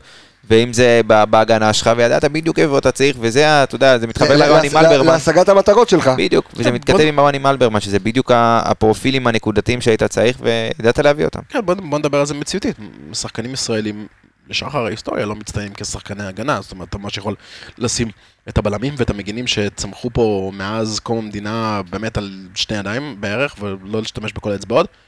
אנחנו יודעים שיש לנו בעיה להצמיח שחקני הגנה. אתה רוצה לא בנוף? איפה, טל פיזיים. בן חיים, אריק בנאדו, לא לא הרבה. שם. לב כמה זמן ללכת אחורה. אתה כן, בן חיים נכון. רק בנאדו לא משחקים איזה... נו. 50 אבל. בסוף זה, אתה יודע, אתה רואה את זה גם בנבחרת. שעם כמה שיש לך שחקנים כמו מנור סולומון בפרמייר ליג, וליאל ועדיין ויטור. הזרקת את ויטור. ויטור בן 40, והוא אמור להיות בלם המוביל שלך בנבחרת. אז זה... כן, ושון גולדברג, שאף אחד לא ציפה שהוא בכלל יגיע, אף אחד לא ציפה שהוא בכלל יהיה בלם, ומה שבכר עשה איתו זה מדהים. זו בדיוק הנקודה. אתה לא מצמיח שחקני הגנה, בלמים עוד, ומגינים עוד פחות. אתה מבין כקבוצה שבשביל לשלוט בליגה הזאת, כדי להיות באמת לבל אחד מעל הליגה, אתה חייב אה, סגל זר לחלוטין. שזה, אתה יודע, זה בסופו של דבר אה, חוזר לביקורת הקבועה שלי עם ההגבלת זרים הדי מטופשת שיש פה בליגה.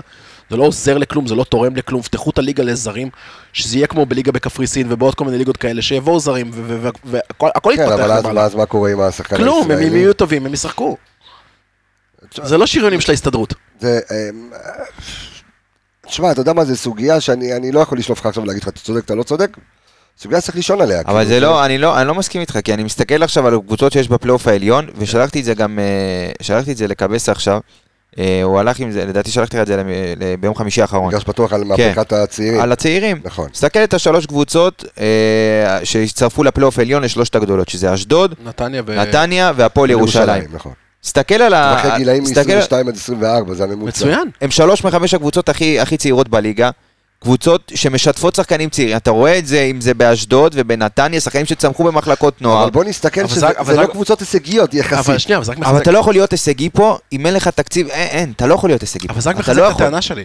כי עצם העובדה שקבוצות כאלה שמעפילות לפלייאוף העליון, והן צעירות, והן נותנות ל- לשחקנים האלה את הבמה, הרוי רביבו למיניהם ועוד כל מיני שחקנים כאלה, מצוין. זה אומר שהם, כאיזושהי חממת צעירים, יכולים לשתף אותם ולהצמיח אותם לליגה, וקבוצות אבל יותר הישגיות, כמו שאתה אמרת, חייבות את הזרים האלה. קודם כל חייבות את הזרים האלה כדי לקפוץ upgrade באירופה, אתה חייב. ככל שאתה מתקדם יותר באירופה, ואני יכול לתת לך דוגמאות כמו קבוצות כמו רוזנבורג וכאלה, ששנים אחרי שנים אחרי שנים העפילו לליג, לליגת האלופות, וזה מעלה את כל הרמה. אבל אין לך, גר... אין לך גרנטי היום, לצ- אתה רואה איזה זרים, בוא נגיד, בוא נלך שנתיים, שלוש אחורה, אתה רואה איזה זרים הקבוצות האלה הביאו. ושאתה יודע, יסלחו אבל- לי, אבל- אבל שאני- לא, אבל אתה יודע מה, מילא היו עובדים פה נכון, והיית רואה זרים איכותיים. שמגיעים פה ומאיישים את העמדות האלה, אבל לא, אבל אם אתה אומר עכשיו, אתה, עכשיו אם אתה רוצה לפתוח את ההגבלה של הזרים, אז אתה כקבוצה חייב עכשיו שתהיה לך מחלקת scouting שמורכבת באמת, אבל משהו רציני. זאת אומרת, בעצם שאתה אומר שאתה חייב לעבוד כמו העולם התקין היום. ברור, אבל כל עוד זה לא קורה, אז למה להביא לפה זרים על גבי זרים על גבי זרים? שאתה יודע שאני מעדיף הרבה יותר שחקנים שגדלים פה במחלקות נוער, ותן להם את הצ'אנס, גם אם הם פחות טובים, אבל תן להם את הצ'אנס במקום להביא זרים ש... שהם לא מתאימים לרמה כן, הזאת. אבל שים לב שכל הקבוצות בפלייאוף העליון, כמעט כולן, מכבי חיפה, מכבי תל אביב, גם באר שבע באיזושהי דרך מסוימת, הפועל ירושלים ונתניה, כולם מנהלים מקצועיים. כולם. למעט אשדוד, כולם הם מנהלים מקצועיים. ומחלקות scout שיודעות. עכשיו, אני מסכים איתך, אתה צודק, זה לא נעשה נכון. הזרים שמביאים לפה לפעמים נראים כמו זרים לכדורגל, אבל אתה, אתה מדבר על הסימפטום, לא הבעיה, תטפל בבעיה, והסימפטום ייפתר. תעשה מחלקת scouting אקטיבי, ותלך לכל מיני מקומות כמו ליגה שנייה בצרפת וליגה שנייה בספרד, שיש שם יהלומים שרק מחכים להתגלות ומחכים לפרוץ בליגה שלנו, ואנחנו לא מגיעים אליהם כי אנחנו בכלל לא, לא מסתכלים על הליגות האלה. הנה, אני אתן לך דוגמה קלאסית. אנחנו שיחקנו לפני כמה שנים נגד שטרסבורג, והיה להם את החלוץ, את לודוביק אז'ורק, שאתה זוכר, ראינו את המפלצת הזאת, אמרנו, מאיפה מביאים חלוצים כאלה? כמה שנים אחרי זה הגיע פירו. לא משנה, אבל מאיפה מביאים את החלוצים האלה? השחקן הזה הסתובב בליגה השלישית בצרפת, אתה יודע, באהלן אהלן, והשטרסבורג לקחו אותו ונהיה שחקן כמו שהוא. אנחנו לא מסתכלים בכלל על הליגות האלה, אז ז- הבעיה היא לא הגבלת הזרים, הבעיה היא שאנחנו לא עושים את הדברים נכון. ו, ומשפט אחרון, קבוצות ללא תקציב גדול, כמו הפועל ירושלים, כמו נתניה וכאלה, יראו שהן נכשלות שנה אחרי שנה אחרי שנה בהבאת זרים, הם יצטרכו לתקן את מחלקת ה scouting שלהם כדי לא ליפול שם. זה לא יעבוד ככה. אתה, אתה, תראה- קודם כל אתה רואה את זה בפועל, פרקטית זה לא קורה. אתה רואה פה קבוצות שמביאות זרים, שהם לא מתאים לרמה, ועדיין שום דבר לא קורה. זאת אומרת, הם לא מתקדמים, אין הפקת לקחים באמת, ואין, אה, אתה יודע, איזה אה, אוטוריטה מקצועית שמכתיבה את הדרך, וגם אם היא נכשלת, אז יש מי שייקח את האחריות. אתה יודע, זה הכל בעל הדרך, ובק- ועם הרבה קיצורים, ועם הרבה, אתה יודע, דברים שהם לא, שהם לא עד הסוף, אתה יודע, עם יושר מקצועי. אז אין מה לעשות, אז, אז, אז זה נראה ככה, ואני מאוד מאוד יכאב לי לראות, שנה הבאה, אם אתה יודע, אם תפתח באמת ההגבלה של הזרים, פתאום אה, הרכבים של קבוצות עם אה, 11 זרים. אתה אז חושב שזה מה שיקרה? ברור, ברור, חד לא, משמעית. אתה- אתה יכול להשאיר איזושהי הגבלה מסוימת, אתה יכול לעשות... איזה זה, הגבלה? לא שמונה- שבעה זרים, לא, שמונה זרים. תסתכל, ככה, אבל לא, הוא אמר לפתוח לחלוטין. לא, אתה יכול לעשות... אני לא חושב שאף מדינה לא פותחת לחלוטין. ברור זה- שכן, זה יש מלא, גם ב- ב- בפרמייר ליג יש לך כמה, ליג. 18? כן, בפרמייר ליג יש את כל אשרת צריך עבודה. לחשוב. שוב, יש עוד- וכזה, אבל אוקיי. עדיין, יש קבוצות שאתה יודע, הרבה יותר מאפשרות ו- ו- ונותנות להביא שחקנים. אני לא חושב שאנחנו בסיטואציה כרגע בכדורגל הישראלי, ש- אתה יודע מה, אני אלך איתך יותר רחוק. אם היית רואה שאין פה שנתונים בנוער, אין פה שנתונים טובים, ויש פה נפ... דורות שלמים של שחקנים שלא מתפתחים להיות משהו, הייתי אומר לך סבבה, טוב, כדי ש... באמת שקבוצות יצליחו לייצר איזה משהו גם מחוץ לישראל, אז אולי תפתח לעוד איזה שני זרים כדי אולי לשדרג את האיכות של הקבוצות הישראליות. אבל אתה רואה פה שנתונים של נבחרות ישראל שמגיעות לגמרים, אה, שחקנים שיוצאים לפרמייר ליג, שחקנים שמתחילים, לצ... הרבה יותר שחקנים יוצאים לאירופה. אז בוא, בוא ננסה לשלב אותם בצורה יותר, אה, יותר חלקה. אני איתך, אני איתך. טוב, זה היה דיון האמת אה, מעניין, אה, מרתק, אפשר לפתוח אותו באחד, אה, ב- יאללה. באחד הפרקים, אבל בואו נמשיך ונדבר על, נמשיך ברצועת ההגנה שלנו. ומסתבר, ולי מרגיש בכל אופן, שדניאל סונגרן חוזר להיות דניאל סונגרן של תחילת העונה. בואו ניתן רק את המספרים שלו, ואז אלכס תרחיב עליו קצת. אז היו אתמול חמישה חילוצי כדור, שני עיבודים, שישה תיקונים מוצלחים מתוך שבעה, דריבל מוצלח מתוך שניים, בטוטל היו לו שמונה מאבקים מוצלחים מתוך, מתוך אה, 12, היו לו גם 89 אחוזי אה, דיוק אה, במסירות, היה אתמול גם מאוד מאוד אה, אקטיבי. אקטיבי וגבוה גם במיקום הפעולות שלו. Yes. דניאל סונגרן, אז דניאל סונגרן באמת מתחיל לחזור עכשיו, החזרה לפי דעתי היא הרבה יותר פשוט בר- ברמת הביטחון ברגל. ברגל. שאתה עובר, שאתה עובר פציעה שהיא לא קלה, וחשוב להגיד רגע, דניאל סונגרן לאורך הקריירה שלו זה לא שחקן פציע, זה שחקן שבאמת חווה פה אחת, אחת משתיים שלוש הפציעות הכי קשות שהיו לו בכל הקריירה. שחקן שהוא יותר פרון פציעות, גם תהליך החזרה הוא יותר הגיוני, זאת אומרת, אתה, אתה, אתה יודע למה לצפות, אתה יודע איך הרגליים שלך יגיבו. פתאום אתה מגיע לפציעה שהיא לא משהו שמאפיין את הקריירה שלך, זה קצת קשה לחזור, קצת קשה לחזור לרגל, בעיקר שחקן שמשתמש בהמון המון פיזיות, המון אגרסיביות, הטיקט ההגנתי שלו שאנחנו מדברים עליו. ומה שאתה רואה כתוצאה מהביטחון הזה באמת היותר הצטרפות קדימה. מה עוד? שאני מרגיש שאחד מהדברים שעומר אצילי אה, חוזר אליהם, זה כן היכולת לשתף את סונגרן, כי אנחנו ראינו שעומר אצילי תקוע במשחק שלו, אז הוא גם לא רואה אף אחד ממטר, הוא אומר אני חייב עכשיו את הגול הזה כדי לחזור, אז כל, החפ... כל החיתוכים, כל החפיפות, כל הדברים שסונגרן עושה, בכלל לא רואה אותם. ופה עומר אצילי יוצא משלושה ארבע דרבי. רגוע יותר פתאום. רגוע יותר, אז הנה סונגרן עושה את החיתוך, יופי, אפשר להכניס, אפשר לעשות משולש באגף שלו, וזה בא ותורם בשבילו, ואני גם חושב שסונגרן, כמו שאמרתי בהתחלה, נהנה מהעובדה שהפועל תל אביב סוג של אמרו שהוא ינצח אותנו, לא קורנו. כן? אני חושב שמה שחזרנו לראות מסונגרן, היכולת ההתקפית, שוב, אני לא, אין פה במה להתהדר יותר מדי, כי לא ראית איזשהו קרוס אה, מיוחד או איזושהי כן. תרומה, אבל כן, הנוכחות שלו, ב... הוא גם לא מתלהם, הוא לא מחפש את הקרוס בכוח, זאת אומרת, הוא יחפש את הפס לשחקנים שכן יודעים לתת את הקרוס. לא, הוא לא טכני ש- כמו קורנו, כן? כן, אבל מה שכן, בהגנה, ראית אותו פתאום עובד עם הרגליים הרבה יותר נכון, וראית אה, שני שחקנים שמנסים לעשות עליו דריבל, והוא עומד נכון עם הרגליים וסוגר אותם, אפילו לא בקליץ', אתה יודע, רק ב- לשים את הגוף בצורה הרבה יותר נכונה. יש לציין שהוא קיבל עליו, במחצית השנייה, את את ליוס. הדריבליסט המוביל של הליגה. כן, הוא קיבל עליו את ליוס, שגם הוא לא בשיא הכושר, הוא גם חזר מפציעה, אבל עדיין אה, דניאל הוא מאוד מאוד קריטי, וראית את זה, ושוב, זה חלק מהמשחק הגנה שמשתפר בשני משחקים האחרונים, גם עם החזרה של, אה, של קורנו, ובשני משחקים האחרונים, אתה יודע מה, גם אם נוסיף את ביתר, ונוריד את ה xG של הדרבי, אה, של ה... סליחה, של הפנדל שהיה שם, אז אתה עומד בשלושת המשחקים האלה על xG של אולי גול אחד בשלושה משחקים שהיית אמור לקבל. אז אתה רואה כבר איזשהו שיפור גם במשחק ההגנה. xG ספיגות. xG xG ספיגות, מה שהיית אמור לקבל זה, זה פלוס מינוס שער אחד, אם אתה מוריד נגיד את הדרבי של ביתר, ב- עוד פעם את הדרבי, אם אתה מוריד את הפנדל של ביתר ירושלים, אז אתה בשלושה משחקים האלה עומד על xG של אחד, אולי קצת יותר. אז יש פה איזשהו שיפור גם במשחק ההגנה, אה, ודניאל, אתה יודע, מתחיל לחזור לעצמו, וזה מאוד מאוד חשוב לקראת הפלייאוף. ואם יש שחקן שאני אוהב, באמת, אני לטעמי, ואני אומר וחוזר ואומר שמבחינתי זה השחקן הכי חשוב של מכבי חיפה, זה אה, פייר קורנו. אני מת על השחקן הזה.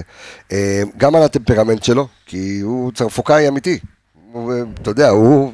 הוא עצבן, הוא עצבן. אפרופו- סליחה שאני קודם אותך. פייר קורנו, הנה עוד דוגמה קלאסית לדיון הזרים שלנו, גם שחקן שהתנדנד לך ליגות שנייה, ליגה שנייה בספרד, לא איזה, אתה יודע, איזה משהו, פתאום מחלקת scouting אקטיבי בא, זיהו שחקן, ותראה מה זיהו, הם זיהו את השחקן שכשהוא היה חסר, כולם תפסו את הראש, כאילו מבחינת, אני שוב, אני אומר, זה. השחקן, לטעמי, זה השחקן הכי חשוב של מכבי חיפה.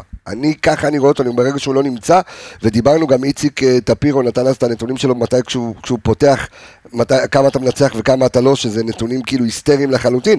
אבל בואו רגע נעבור על השורה הסטטיסטית שלו, וככה נדבר על המשחק שלו גם כן אתמול. אז שימו לב, היו לו אתמול שמונה חילוצי כדור, אוקיי? השני בקבוצה, אה, ביחד עם בטובינציקה ואחרי אה, עבדולאי סק. ואני אוהב כאילו את מה שנהיה, הבלנס שנהיה אה, לקורנו בין ההתקפה להגנה. היו לו שישה עיבודי כדור, עמיגה תבדוק לי איפה, איפה היו יש העיבודים. לו שישה חילוצי כדור בחצי התקפי. מטורף. שישה מתוך שמונת החילוצים שלו כן. הגיעו בחצי ההתקפי, וזה מתחבר לנתון של 21 אה, חילוצי כדור אה, בחצי, בחצי של היריבה, שזה הכי הרבה שלנו העונה. וואלה. כן, אז ממש, תשמע, הפועל תל אביב לא... היה איזה שלב שאתה אומר, בואנה, לא... אין פה תיאוריה לכלום. כאילו, אין פה תיאוריה לעבור את החצי, עזוב גול. הם, פה לא יקרה כלום. אתה רואה, הם לא מצליחים לחבר שתי מסירות. אתה כבר, אתה יודע, עלי, ופתאום, אתה יודע, זה כבר היה נראה שלב מאוד מאוד מעליב. אתה יודע, קבוצה שממש נראית חסרת אונים, ואתה יודע... זה היה קבוצה שרוצה להישאר בליגה. אתה הקראת את- בתחילת הפרק, אה, דיברת על הנושא בליגה, של פה? החזקת כדור. נכון. החזקת כדור, אם אני שנייה גם שובר את זה לרמת ה-0-15, 15, 30, זאת אומרת, כל רבע שעה, כן. מחצית ראשונה 63, 75, 74, ש- אני בכוונה לא תל אביב, כן. תשלימו לבד בחשבון. כן. צריך 63, 75, 74, 70, 73, רק רבע שעה האחרונה, זה היה 51, 49, זה היה כזה שוויוני, כי המשחק הלך לצד לצד, אבל מה שאתה אמרת, זה, זה, ההתנפלות שם הייתה כל כך נכונה. עזוב שנייה רגע אה, זה שכל השחקנים התנפלו. היא הייתה נכונה, כי בעיקר באגבים, בעיקר קורנו, שמע, יש לך עוד שחקן איתך, זה הקו של החוץ. אתה לא יכול לעבור אותו כי אתה מאבד את הכדור, אז אתה משתמש בקו של החוץ בתור הצד לחץ שלך, ואז קל לך יותר ללחוץ מהצד השני, שניים, שלושה שחקנים, ואתה מרוויח את הכדור מיידית. גם לחצת הרבה יותר טוב, כי היית קרוב, שוב, דיברנו על זה, על ה-4-3-3 הזה, שכן נותן לך להיות, אה, אתה יודע, קומפקטי, ופתאום אצילי כבר נכנס לאמצע, אז כשאתה הרבה יותר קרוב וקומפקטי, והקשרים אה, והבלמים דוחפים מאוד מאוד גבוה, אז הרבה יותר קשה לצאת נגדך, כי השחקנים שלך מתנפלים וחוצים את הכדור בתוך כמה שניות. ושוב, כשג'אבר נכנס גם חצי שני, אז ראית את זה, אתה יודע, פתאום קיבלת שטחים. וג'אבר שהוא חתיכת חתול רחוב, שלא מוותר ופייטר, אז אתה מקבל את זה הרבה. יותר אה, לברצות. בתכלסיות, ו... אז אני רוצה שוב לחזור על השורה הסטטיסטית של פייר קורנו, אז שמונה חילוצי כדור, שישה עיבודים, שוב, תבדוק לי איפה העיבודים, אה, ארבעה, ארבעה תיקונים מוצלחים מתוך אה, חמישה, אה, לא הצליח אתמול בדריבל, למרות שאני ראיתי איזה שני דריבלים שהוא הצליח, אז ככה קצת אה, מוזר לי, ראיתי שם על הקו, אה, ממש במחצית השנייה שהוא... אה, אה, שאלה מה נחשב שם דריבל ומה לא. אה, בטוטל היו לו אה, שישה מאבקים מוצלחים אה, מתוך 12, הבן אדם ייצר מסירת מפתח אחת מוצלחת מתוך ניסיון אחד. תשמע, פייר קורנו, פייר קורנו זה החיים. היו לו שלושה עיבודים בתוך ה-16 של הפועל תל אביב, או שאני מדמיין? כמה? שלושה עיבודים, רגע אני אגיד לך. כן, כאילו בוא נגיד, שלושה, ארבעה עיבודים מתוכם זה על ה-16 של הפועל תל אביב, זאת אומרת, אוקיי. בוא נגיד דברים שהם החשיבו כקרוס. ועוד עיבוד כדור אחד בבילדאפ, אבל חוץ מזה, כאילו... זאת אומרת, אין לו, בחצי, בחצי חצי שלנו... יש לו אחד. אחד, אחד. תשמע, זה, זה מראה כאילו את החשיבות של קורנו, התקפה, הגנה, כאילו...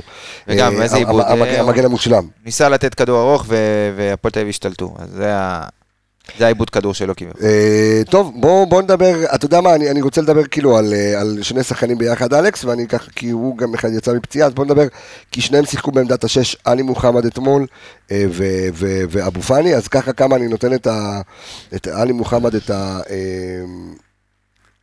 את, ה- את הנתונים שלו, אז עלי מוחמד אתמול היה חילוץ כדור אחד, ארבעה עיבודים, שני תיקונים מוצלחים אה, מתוך שלושה, שישה מאבקי קרקע מוצלחים מתוך תשעה, בטוטל שישה מאבקים מוצלחים אה, מתוך אה, 11, אה, אחרי באמת משחק, אה, משחק קודם שהיה לו באמת משחק שראינו אותו אה, בכל מקום, אתמול גם אחרי הפציעה, אחרי הפגיעת ראש הוא קצת, אה, הוא קצת אה, ירד.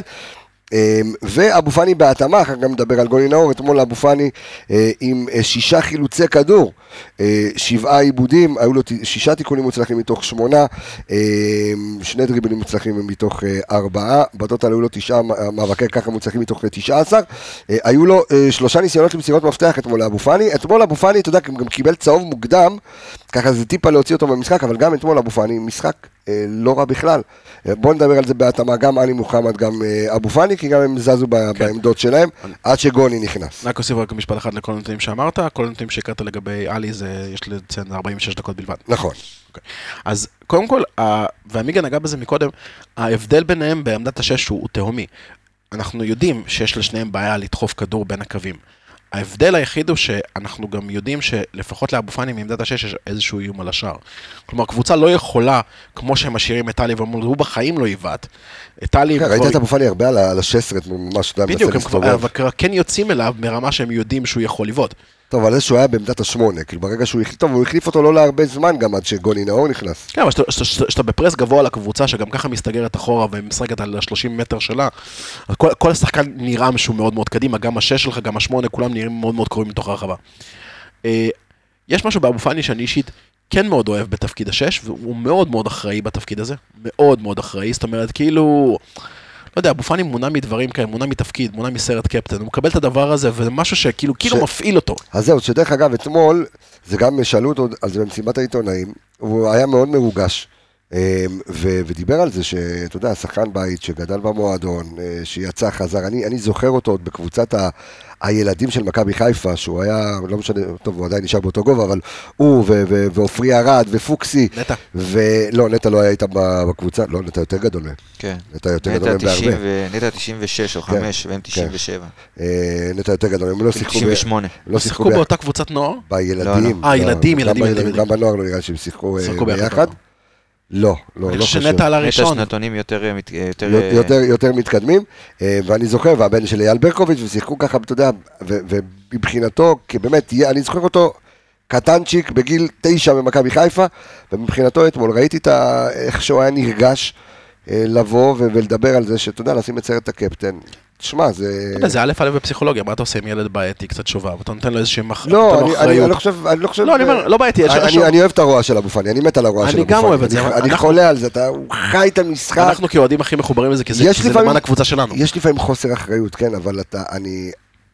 דיברנו על זה גם בפרק הקודם, אני, הפכנו לקבוצה רעה. אתה היית איתי אז, אתה היית איתי אז בימי יציאה ג' העליזים, שהחתימו את אביחי ידין. נאיביים. ואמרתי, וואו, איזה כיף, לפחות מישהו רע. כן, אתה לא קבוצה. חמודה, יש לך חזיזה ואצילי ואבו פאני וכאלה שבאים לנ- לנשוך, לנשוך את הראש, כאילו, וקורנו וסונגרן. זה מה שאתה צריך. נכון. ואבו פאני בקטע הזה, אני חושב שהוא... נורא התרגשתי אתמול בשבילו, אה, שהוא דיבר על זה. ראיתי כמה שהוא היה מרוגש, כיף לראות באמת אה, שחקן בית כזה. בוא נדבר, אה, עמיגה, גם כן על התפקוד, גם שלו וגם של עלי מוחמד אתמול. אה, זה, ותכניס לי גם את גוני נאור. אז אני חושב... שגם גוני שיחק 18 דקות, הזכרנו בתחילת הפרק שגוני באמת שיחק קצת יותר לעומק מאשר... ניסה. לשחק יותר לעומק מאשר בדרך כלל, שזה, שוב, אני גם נראה גרף שיפור אצלו. לגבי אה, עלי מוחמד, אז שוב, הבנתי, זהו, לא הבנתי באמת את החילוף, כי ראיתי שג'אבר היה אמור להיכנס אפילו לפני שירדו למחצית. לא, לא, הוא התלונן, הוא נפצע. הוא התלונן אה, אחרי הפציעת ראש, הוא גם התלונן על איזושהי רגשות במפסע, אוקיי. והיה תכנון כבר להוציא אותו בדקות האחרונות, דברים שאני יכול להגיד לך שראיתי את זה. בשידור. היה תכנון להוציא אותו בדקות האחרונות, והוא פשוט סימן לספסל שהוא יכול למשוך את הכמה דקות האלה, גם התוספת זמן הייתה קצרה של שתי דקות. אמרו יאללה, אנחנו נעשה את החילוב במחצית כדי לא לפספס פעימה. כן, אז uh, אני אגיד לך מה, ההבדל, ההבדל היחיד, אתה יודע, ראית במשחק הקודם, בדרבי, uh, כשאתה, מה קורה כשאתה משחק עם uh, שתי שמיניות שהם התקפיים כאילו לחלוטין, שזה היה אה, דיה ושרי. דיה ושרי, ואתמול שרי לא משחק, והכנסת אבו פאני, ועלי מוחמד ואבו פאני ביחד נגד צפיפות, מאוד מאוד קשה להם לדחוף את המשחק קדימה, וראית את זה, את החצי ראשון לפחות, לא הגעת כמעט למצבי הפקעה. זאת אומרת, כן שלטת, ודיברנו על זה מקודם, שלטת, ואתה, אתה יודע, נידל? מה? סתם לא. נידל שלטת, הבנתי. אה. אז שלטת באמת ללא שלטת. כן, שלטת. כן. אה. אבל בחצי... אבל בחצי השני, כשג'אבר נכנס, ופתאום יש לך שחקן שהוא, אה, שיחקת בוא נגיד עם אבו פאני שהוא 6, ועם אה, אה, ג'אבר ג'אבר, שמונה. ג'אבר 8, אז יש לך עוד שחקן ש, שמצטרף קדימה, ועוד שחקן ש, אה, שדוחף את הקבוצה ודוחף את ההגנה, אה, דוחף את ההגנה עוד יותר אחורה, ונותן גם שטח לשחקנים האחרים. אה, וראית את זה, אתה יודע, גם, ב, אה, גם בגול, גם ב, בדינמיות של ג'אבר, כשהוא מחלץ והוא מתנפל, עד כמה הוא באמת קריטי גם היה קרוב להבקיע למשחק. שער מאוד. נכון, שוב, זה, זה, זה האיכויות של ג'אבר, ואני חושב שבמשחק הזה אולי כן היה עדיף לפתוח עם ג'אבר ולוותר על אחד הקשרים האלה. אני חושב שג'אבר זה תמיד פונקציה של החזרה מפציעה, פשוט לא רוצים לסכן יותר מדי. לפי דעתי, עושים איזשהו הגבל דקות. אני, לא, אני חושב שגם במכבי לא ציפו לכזה אה, בונקר של הפועל תל אביב. אתה חושב? כן, חד משמעית, אין לי ספק. חשבו עם ההתלהבות של הקהל, ושוב, גם אותי זה הפתיע, כי זה לא הסגנון של סילבס. בשבוע אז זהו, שעבר- זה- כאילו, אתה יודע, אתה זה לא בא, הסגנון שלו. זהו, גם- בדרבי נגד מכבי תל אביב, הוא לא בא ועשה את זה, ובוא נגיד, אתה יודע, דרבי ואחרי עשר שנים, והוא אמר עוד פעם אני אפסיד. הוא לא בא והתבנקר ככה, בגלל זה הייתי בית"ר מאוד מאוד. מופתע, אני אומר, בואנה, מה- קורה פה? ואני חושב שבגלל זה פתרת אולי עם שני קשרים, לנסות, אתה יודע, ל- לשמור את המשחק, להיות יותר אחראי בהגנה, ופתאום אתה מקבל, אתה- וקלטת גם שאחד מהם מיותר, אז אתה יודע, זה לצערנו קרה בגלל פציעה של עלי, אבל אני מקווה שהוא גם אה, יחלים מזה, אבל אה, מאז, מה שנקרא, מאז יצא מתוק, אה, אז קיבלת, אתה יודע, את ג'אבר בחילוף כפוי, אבל שינה לך את המשחק. אני חושב שאחד מהדברים שאגב השפיע על סילבס אתמול זה פשוט המצב בטבלה, כי אתה יודע, חדרה ניצחו, עשו את המהפך הזה במשחק שלהם, קפצו מעליהם. אל ת- אל אל תגיד לי את זה שהם עכשיו מועמדים לירידה וכאלה.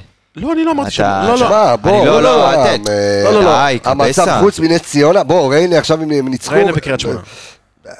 אני לא חושב שהם עומדים לירידה. תראה, אתה? נמצא בליגה שבסופו אתה של דבר אתה? צריך, יש לך 21 נקודות בקופה של הפלייאוף התחתון, ואתה צריך בגדול 30, 32 נקודות בשביל לשרוד עם 27, וזה לא, וזה גם פלייאוף עליון, זה בדרך כלל לא פלייאוף שהקבוצות צוברות בו נקודות, אתה יודע, בסיטונאות. כן. זה דבר ראשון. דבר שני, אה, אני חושב שמה שהשפיע עליו באמת זה דווקא ספציפית אותו משחק של חדרה, משחק שהם היו בפיגור 1-0, ראו אותם בורחים, ואז הם עשו את המהפך הזה 3-1, עברו לידם בטבלה, וזה משהו שם, יקצץ לו שם, יכול להיות, יכול להיות. זה באמת לא סילבס, בוא נגיד את זה ככה. כן, בסדר, יכול להיות שזה היה משחק אה, חד פעמי. אה, בואו אה, נדבר על דיה סבא, ניתן את הנתונים שלו. אז אתמול דיה סבא, קודם כל, מהפנטזיסטים שאנחנו אוהבים, הם אה, לאורך הקריירה, מקרים פריי ורובן ראיוס ורובן עטר ו... כולם אותו גובה. ו- אה, כן, זה כנראה זה מה שנותן לך את הקסם. מסי וכאלה. לא, אתה צריך לפצות, אתה יודע, על הגובה אתה צריך לפצות עם אה, טכניקת רגליים טובה. לא, לא, אני לא אומר את זה בצחוק. תחשוב כמה שחקנים, תקח את מודריץ' ואתה יודע, וככה. למרות שאני מאוד מעריך, אני בכלל, אתה יודע, כי בהסתכלות שלי על כדורגל, אני מאוד מעריך שחקנים כמו קריסטיאנו רונלדו או זלטן איברהימוביץ', כן, שהם אבל הם שהם זה- ארבע מטר כן, גובה ויש להם יכולת, אתה יודע, טכנית. אותם. הטבע חנן מי יש אותם. יכולת טכנית? זל- זלאטן זלאטן? וקריסטיאנו? לא? בהשוואה למי?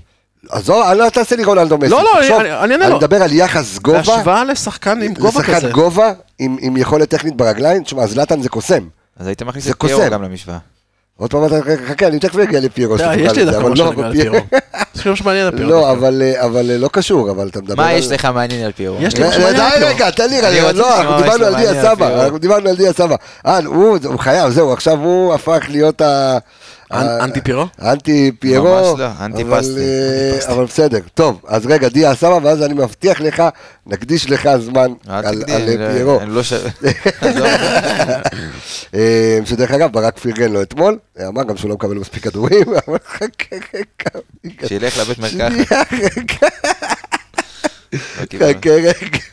היי, אז אה, דיה סבא אתמול עם אה, שני חילוצי כדור, שבעה עיבודי כדור, אה, לא מסתכל על הפרמטרים הללו, לא, גם לא על מאבקים, אבל היו לו ארבעה ניסיונות למסירת מפתח, לא מסירת מפתח אחת מוצלחת, איומים אל עבר השער, פה אני עוד, כן, היו לו ארבעה איומים, איום אחד מוצלח, ועדיין אתמול זז בין העמדות, אתה יודע, בין, בין העשר, זז קצת ווינגר, אתה יודע, כל השינויים, שם אותו בכל מקום, הוורסטיליות שלו, אני חושב שזה הדבר שברק בכר אה, אה, כל כך נהנה ממנו בקטע הזה. אתמול כמעט, אה, כן. קיבלת את אחד משערי העונה. כן, וואו. איזה באס. זה היה... לעמוד. תקשיב, אבל דיברתי על זה גם בפרק הקודם, על התכלס הזה.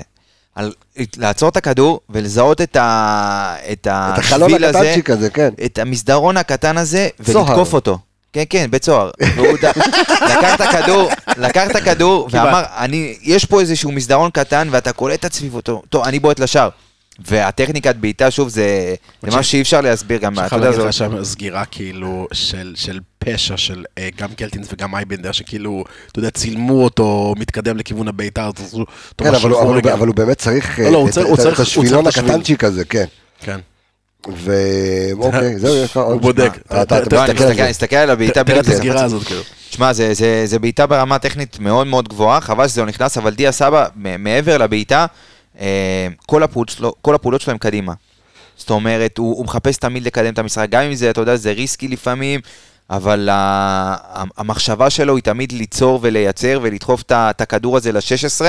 אה, גם אם הם לפעמים פחות מדויקים, אבל זה, זה דוחף את ההגנה אחורה, לפעמים מכריח אותם קצת לצאת אליו, כדי באמת, ל- ואז לתת לו גם את השטח אה, הוא גם מאוד מאוד מגוון במסירות שלו, לפעמים על הארץ, לפעמים double pass, לפעמים הוא נותן את הצ'יפ הזה מעל, אה, מעל שחקני הגנה לתנועה של קשר מצטרף, אז יש לו הרבה מאוד ורסטיליות, תוסיף לזה את, ה, את היכולת בעיטה. יכול יותר גדול.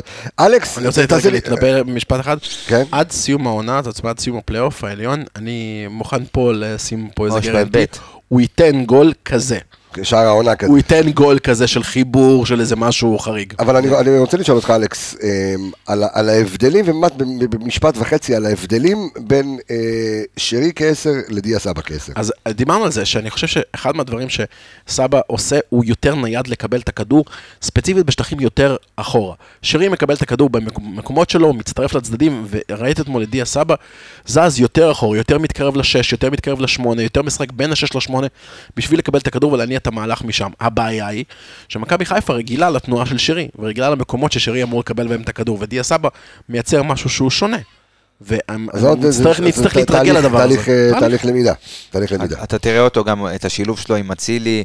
האוטוטו, אתה יודע, זה, זה התפוצץ שם, אני, אתה כבר מתחיל לזהות איזה שהם ניצנים של אה, שיתוף פעולה בין השניים האלה, הדאבל פאסים הקטנים, במיוחד גם עם שרי, שוב, זה, זה שחקנים שהרמת אינטליגנציה שלהם, הם הרבה. מעל, הם הרבה מעל ה- הליגה הזאת, ולשחקני הגנה יהיה מאוד מאוד קשה להתמודד איתם. חושבים אה, יותר מהר פשוט. בדיוק, גם ה- ה- המחשבה שלהם והיצירה על שטח קטן, אה, זה, שוב, זה מעל הליגה ויש פה שחקני הגנה שיסבלו הרבה מאוד מה- מהחוליית כשאתה- כשאתה התקפה אומר שזה הזאת. יתפוצץ, זה יתפוצץ על מישהו. על מישהו זה יתפוצץ. כן. אה, בואו נדבר, אה, לפני שנדבר על, אה, לא על פיירו, לפני שנדבר כן. על אצילי, אני רוצה לדבר רגע על דולב חזיזה, שדולב חזיזה אתמול עם בישול, עוד ממלא את מכסת, ה, את מכסת המספרים שלו, אז אתמול היו לו גם אה, שני אה, איומים אל עבר השער, היה לו אה, בישול אחד, היה לו ניסיון למסירת מפתח, וחזיזה מאוד נוח לו עם, עם קורנו. חזיזה היה מאוד, במשחק לא. טוב אתמול. כן, לא טוב? סבל- סבל- כן? סבל אתמול במשחק. חזיזה היה במשחק לא טוב, היה לא משחק לא טוב מדויק. שלו? שלו, או- שלו. אוקיי. היה לא מדויק, היה לא מספיק תכליתי, שזה שונה מדולב של השני משחקים האחרונים שדיברנו עליהם. ועדיין. סיים עם בישול. בדיוק, אבל זה, זה ההבדל בין דולב חזיזה של, שאתה יודע, של לא, של יוצא מהמשחק אאוט לגמרי, לבין, אתה יודע, נשאר במשחק, שגם אם הפעולות שלו לא טובות, הוא לא הכריח יותר מדי. כאילו, הוא לקח את הפעולות שהוא היה צריך לקחת, אבל הן לא מספיק איכותיות, אבל כשהוא היה צריך ללכת ולרדוף ולחלץ את הכדור, ולתת קרוס, אתה יודע, של אימת זווית הוא נתן אותה. אימת זווית, הכל מחושב, ראית את המספרים רצים לו בראש, כמו בסרט, רץ לו הכל בדיוק איפה להנחית את הכדור לאצילי, אז הוא יהיה שם. משחק פחות טוב, אבל כשצריך את הפעולה התכלס האחת הזאת כדי לנצח את המשחק, הוא נתן לך אותה. זה גם קרוס, אתה יודע, קרוס... קטע לרילס. זה- כן, זה- הרגשתי את זה תוך כדי. הרגשת במספרים שרץ לך, זה כן. קטע חזק. אני אשים אולי ב... אני אשתות את המספרים רצים תעשה- כזה. כן. צריך אה, לאוורר את כן, זה ולאבזר אחרי שהם זה. סיימו לתכנן את הריל. אני אגיד עוד דבר אחד על הקרוס. קרוס קשה. קרוס קשה, מעבר ל- לרמת הדיוק, זה גם קרוס קשה, כי זה קרוס שהוא בא מתכלס, מעמדה לא צפויה, לא בילד. וגם אחרי חילוץ. זה בדיוק הנקודה שרציתי להגיד, זה לא בילד, זה לא איזה משהו שאתה עכשיו עושה איזה דאבל פאס, יוצא לאגף ומרים את הכדור, אתה מחלץ את הכדור, אתה יודע, דרך אגב, שאלה, שאלה, אתה יודע אה, שהשחקן בגב שלך. נהי הצהובים ו- והבאר שבעים, הייתה שם עבירה, לא היית שם עבירה, אתה ראית ב- ב- ב- בבית? כאילו, גם תודה- ראיתי ככה. תודה ליהב גורפינקל שנזכר במקורות שלו. שמע, זה... בשתי המקרים אגב, גם בכאילו נפילה וגם בזה ששבר את הנבדל. מה אני, תשמע, זה, זה, לא יודע, לא שורקים על זה, לא, לא. שורקים על זה עבירה, אבל זה, בוא נגיד... יאמר לזכות השופט אפרופו, שהיו ככה, די, אתה- הוא נתן למשחק לרוץ אתמול, היו לו קצת לא, לא, לא, הרצאות. מה, מה, מה הוא עשה? לא, היו כמה טאקלים שהוא אמר להם קומו קומו. אני לא מסכים, הוא אתמול אה, אה, החליף את אסא כשר באוניברסיטה עם ההרצאות שלו. מה, תקשיב, מה זה היה... לא, איך אתה אומר דבר כזה? לא? לא, אז אתמול היה אני אתמול היה אומר- תגיד, אתה אומר, הייתי מרוכז עם? התלמידים, לא שמתי אז אני לב אשאל אותך יותר. שאלה. דקה 90, דקה 90, 90, תוספת זמן. מה אתה הולך לתת צהוב לזנדברג? באימא שלך? מה, תגיד, מה, משעמם לך? מה אתה רוצה? מה אתה רוצה? דקה 90, תוספת זמן. כן, אתה יודע מה, עזוב שגם אנחנו נלחץ צהוב. מה אתה נותן צהוב לעוזר מאמן? בחייאת דינק, מה עזר לך הצהוב הזה? איפה זה קידם אותך? עצרת את המשחק. אתה מפריע למהלך התקין של המשחק, אתה עוצר אותו, תשחרר אותנו. והיה איזה פאול גם, הרבה הרצ... כל, כל הזמן הרצאות, וכל הזמן דיבורים, היה ש- וללכת, ואתה תבוא לפה, ואתה תבוא, רגע, אני רוצה לדבר איתך. די, עזוב אותנו. זה נקרא תרגיל מספר אחד בספר, להדליק את המיגה. רגע, לא, איך אתה אומר? אני אגיד לכם משהו ש- אני אגיד לכם משהו שראו בשידור, ואני סביר להניח שלא ראו מהיציע. הייתה נקודה במחצית הראשונה, בקרן אחת הקרנות של מכבי חיפה, שחזיזה התמקם ממש איך שהוא אוהב נדבק לשוער על הקו השער. אה, נכון. ושחקנים ואז- התחילו לדחוף את זה, נכון. ו- ואז הוא בא אליו, והוא מנסה לבוא ולהגיד לו משהו, אז חזיזה, אתם שומעים, רואים כאילו, חזיזה אומר לו, אני יכול לעמוד פה? אז הוא אומר לו, כן. אז מה אתה רוצה ממני? על מה כל ההרצאה הזאת? אתה מעכב כרגע את הקרן, אתה מעכב את המשחק, מה אתה רוצה? אני יכול לעמוד פה, הם צריכים לדחוף אותי, או שיהיה פה מאבק, בוא בוא נתקדם עם המשחק. גם במחצית השנייה היה איזה, הפציעה, כמה זמן לא שיחקו? איזה חמש, שש דקות, אתה לא משחק כדורגל. אני לא, אני משתגע מהעצירות האלה. אני משתגע מזה. אתה יודע מה, ואם היינו מפסידים את המשחק, או מוציאים תיקו, בואנה, זה, זה תוקע. כן. גם זה בדיוק הדקות של המומנטום, התחלת לייצר איזשהו משהו, ובום, עוצרים, כאילו מפריע להם שהמשחק שוטף מדי. הם מפחדים לטעות, אז הם מעדיפים שהמשחק ייעצר. זה ממש, אני חושב, זאת התיאוריה שלי. שאני חושב שהם מפחדים מדי שהמשחק ירוץ ויהיה מהיר, כדי שיעשו טעויות. אז כשהמשחק עומד, וכשהכדור לא משחק, אין לך, אתה לא יכול לעשות טעות. למרות שהם מסוגלים גם, כן, לעשות טעות שהכדור לא משחק. אבל תנו, תנו, תנו לרוץ, תנו לרוץ, יש פה, כן. יש פה 30 אלף צופים, באמת 30 אלף צופים, שלא באו לראות אתכם. באו לראות שתי קבוצות, וזה אותו דבר גם, אתה יודע, בנקודה של סילבה בתחילת הפרק. יש פה 30 אלף איש שבאו כדי לקבל חוויית כדורגל, ואתם הורסים אותה. תשחררו אותנו. תשחררו. ותכלס הייתה פה את התמונה המושלמת, הקהלים נתנו. תקשיב, זה החזיר אותי חמ- אה, 10-12 שנה אחורה למאבקי האליפות של מכבי חיפה והפועל תל אביב עם גוטמן, זה היה שם, בואנה, היה אתמול חוויית, מי שבא אתמול כאוהד כדורגל לאצטדיון. fun. נהנה מתצוגת קהל, תקשיב ששתי הקבוצות, היה סצנות, ש- שאגות של שתי, בשני היציעים, ואתה אומר בואנה, איזה, איזה כיף, איזה כדורגל, איזה, איזה כיף של אבל- כדורגל אבל ישראלי. רגע זנדברג צהוב. זנדברג צהוב, דקה 90, תוספת זמן, זנדברג צהוב, עכשיו אני אתן לו את הצהוב, אני לא אלכס אחכה. עלה על התרגיל, אלכס. ממשיך אותו, אלכס ממשיך אותו, אה. איזה... אה, אני תכף, יש לי ממש מניפסט על פיירו, אני מכין אותך אה, זה. אה, בוא נדבר על עומר אצילי, מלך המשחק, מלך המגרש, שער, אה, אתה יודע, את הפעולות שלו, הכל הולך לו, הכל עובד לו, פעם שנייה ברציפות שהבן אדם, אתה יודע, מכין את הרגל, איך אמרת, יודע בדיוק. מכה בכדור, מכה נדירה בכדור. אה, עומר אצילי, אחי, עומר אצילי, עומר אצילי, אצילי נינה, כן. אצילי נינה. אה, אתה רוצה לשמוע את הפירוט של השערים של עומר אצילי, לשמוע עד כמה הוא ווינר? כן. אה, אבל. עשית את זה בהתחלה, לא? אמרת? לא, לא אמרתי, כי אתה אתה יודע מתי הוא כבש. הבנתי, אוקיי. אני אתן לך בדיוק את הפילוח של השערים שלו. יאללה. אז ככה, נגד מכבי נתניה, בפיגור 1-0, הוא כבש את השער המשווה, הוא כבש את השער שקבע את המהפך, את ה-2-1, והוא סגר את הסיפור עם השלישי, אחרי זה נתן עוד אחד, אבל כל השלושה שערים שעשו את המהפך, זה אצילי. נגד הפועל באר שבע, הוא נתן גול בפנדל בחוץ, השווה את המשחק, ובישל את השער לפיירו, שקבע את המהפך. שבעט על פירו יותר ממה שאתה- בדיוק. נגד נס ציונה, אה, שניצחנו 3-1, הוא נתן את, ה, אה, את הגול הראשון, ובנוסף, הם השוו אחרי זה, והוא נסע את, ה, את, ה, את השער הנוסף שנתן 2-1. קילר. אה, נגד ביתר ירושלים בחוץ ב-4-1, הוא עלה לדעתי מחליף וכבש את ה- אה, את ה-2-1, היה 1-1 במחצית לדעתי, ואז הוא כבש את ה-2-1. אחד אחד אה, מחצית, יפה. הפועל תל אביב ב-5-2 הוא כבש את השלישי ואת הרביעי, ב-3-0 ו-4-0, זה פחות. אה, נגד סכנין, במצב של 1-0 הוא כבש בפנדל ועשה 2-0. נגד נס ציונה אה, בחוץ ב-2-0 הוא כבש את השני, עשה 2-0. נגד הפועל ירושלים הוא כבש את, ה, אה, את השער השני, את ה-2-1. שער ניצחון. אה, בדיוק, שער ניצחון. נגד הפועל חיפה בדרבי הוא כבש את הראשון, את השני ואת הרביעי. ואתמול כבש ניצחון. שער ניצחון. אז אומר אצילי זה fucking winner, שחקן שמביא נקודות. fucking winner. הבן אדם הזה נותן 16 גולים, כל גול הוא בצבע, וכל גול הוא גול ניצחון, כל גול הוא מכריע. וכשהאיש הזה מריח תואר, אי אפשר לעצור אותו. אי אפשר לעצור את האיש הזה מלקחת תואר. לתת גול כזה בבלומפילד, דקה 70, שאתה כבר מתחיל להרגיש שוואלה, יש פה איזושהי מידע, לשים את הגוף ככה, ולהדביק אותה לפינה ולהרים את כל בלומפילד, יש רק שחקן אחד בליגה שיכול לעשות את זה, וזה עומר אצילי. כן, הוא, אתה יודע, כמו שאומרים עליו, על עומר אצילי שהוא חוגג הגדור הבוקר, אלוף חדש, תמיד בכושר, תנו כבוד ל... למלך של הכדורגל הישראלי. מלך המגרש. זה מלך המגרש. טוב, בואו נדבר על האיש והאגדה, על ה... השנסון, השנסון הצרפתי. אה, על אה, פרנזי פיירו, אוקיי? לעשות את זה במבטא? כן, במבטא, כי זה מבטא זה... כדי להפוך אותו ליותר אטרקטיבי. אקזוטי. שמע, אה, פרנזי פיירו, רואה, אה, שמע, כן.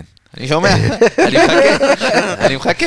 מקחקח בגרונו. אמר אתמול ברק בכר במסיבת העיתונאים, אה, אתה יודע, כי שאלו אותו על פיירו, וכמובן אנשים שומעים אותך, ואנשים, אתה יודע, כן. זה, אה, והוא אומר, הוא אמר ב- בפה מלא, אנחנו לא נותנים לו מספיק את הכדור, לא הפעלנו אותו מספיק. לא הפעלנו אותו מספיק. עכשיו, תסתכל, אני מסתכל, אתה יודע, על המספרים.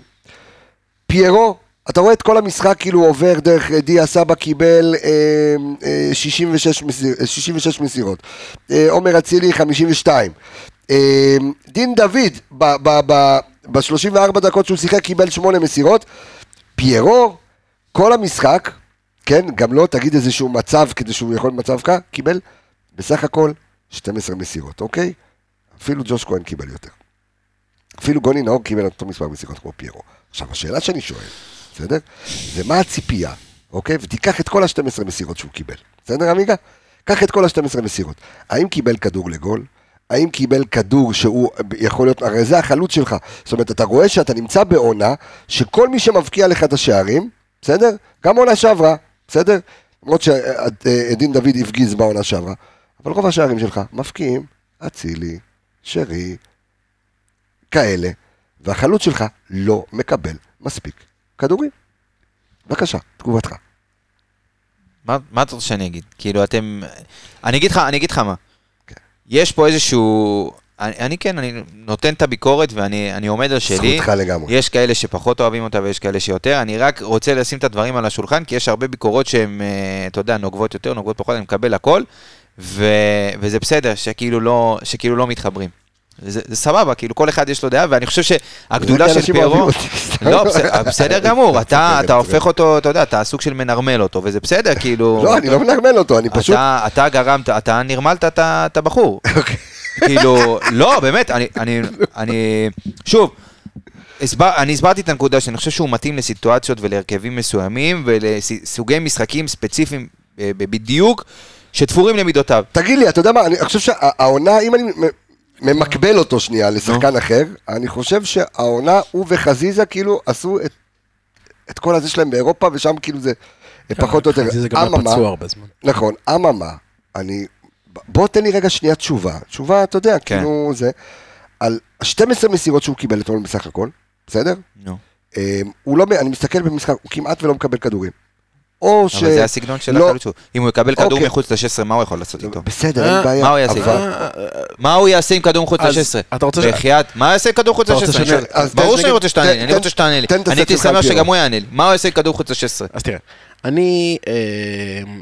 יצא לי להסתכל בסוף השבוע קצת על כמה קבוצות, ממש התמקדתי ורציתי לראות את זה, על קבוצות שמתבססות על חלוץ פיזי, חלוץ גדול, חלוץ שסוג המשחק בנוי על זה שהוא מקבל את הכדור עם, עם, עם הגב ומה הוא עושה הלאה. נו. אז הסתכלתי כמובן על המשחק של אינטר עם לוקאקו, והסתכלתי עוד כמה משחקים.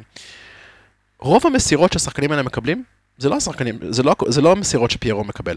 פיירו, אנחנו כאילו סומכים עליו, בגלל ניסיון אירופה, שהוא יוריד כדורים בעיקר בכדורים גבוהים, יוריד אותם בחזה, יוריד אותם בראש, וכנראה אמור להגיע לשחקן שלנו, ואז לקדם את המהלך. רוב הקבוצות לא מפעילות אותם ככה, רוב הקבוצות מפעילות אותם לרגל. שטוח מאוד על הדשא, כדי שהם יוכלו להתמקם ואז להוריד קיר או לקדם את המהלך. עכשיו שוב, אני לא אומר שפירו זה לוקאקו, כמובן שלא. אבל, אני לא חושב שמכבי חיפה יודעת לתפעל חלוץ בסוג של פירו, עם השיטה שיש בליגה שלנו.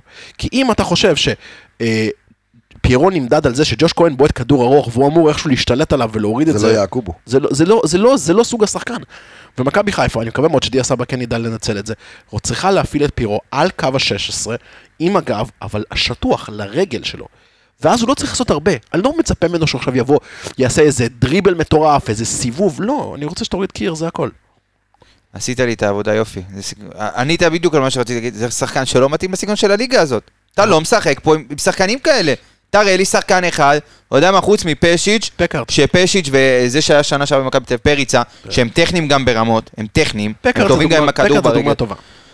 וכמה עוד פקארטים היו לך פה? לא, כמה עוד פקארטים היו לך פה? פקארט וגם בסופו- פקארט היה הרבה יותר טכני מפיירו. נכון, וגם פקארט בסופו של דבר, בסוף אותה עונה של ברק, הוכתר ככישלון, הוא לא היה זר... וכמה ש- גולים הוא נתן? אה, מעל עשר. אתה מבין, וזה כישלון.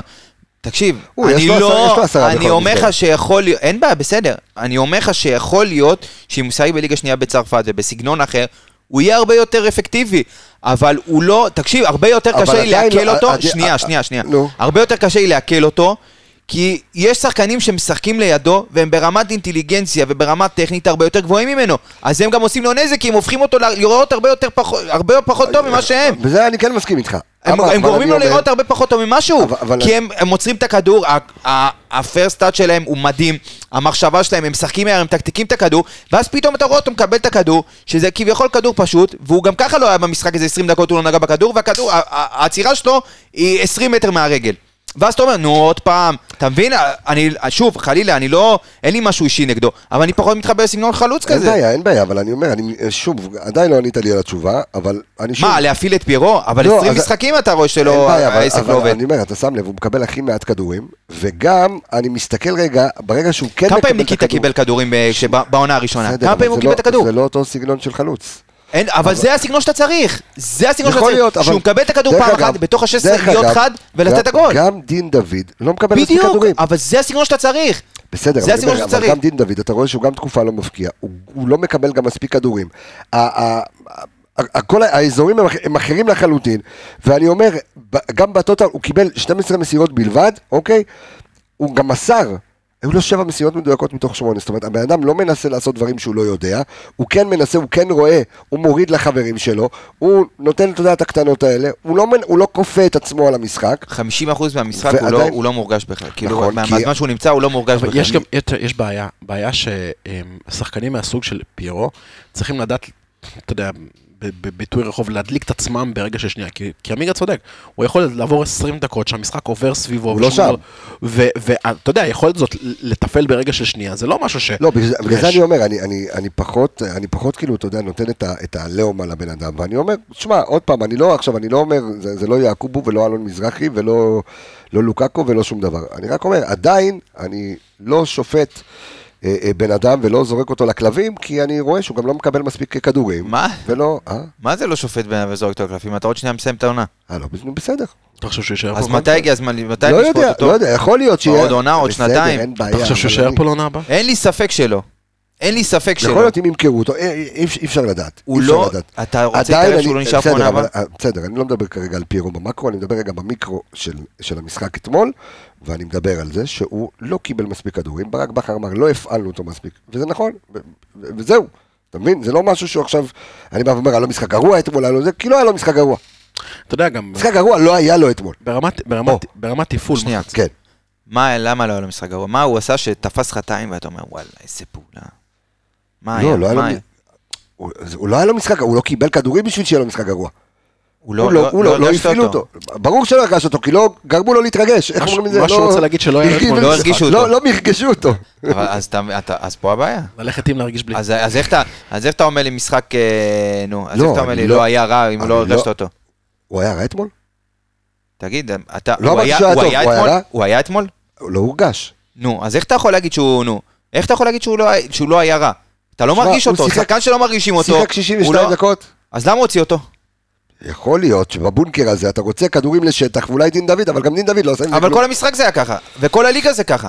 90% מהמשחקים זה ככה. אז שוב, אז יכול להיות. וגם המשחקים שזה לא היה ככה נגד מכבי תל אביב, אז אתה לא ראית איזשהו משהו ש... יכול להיות. שמכבי חיפה תבין ש- שהסגנון הזה הוא יותר באמת, כמו שאמרת, מתאים לאירופה, וזה לא שאני חולק עליך בקטע הזה.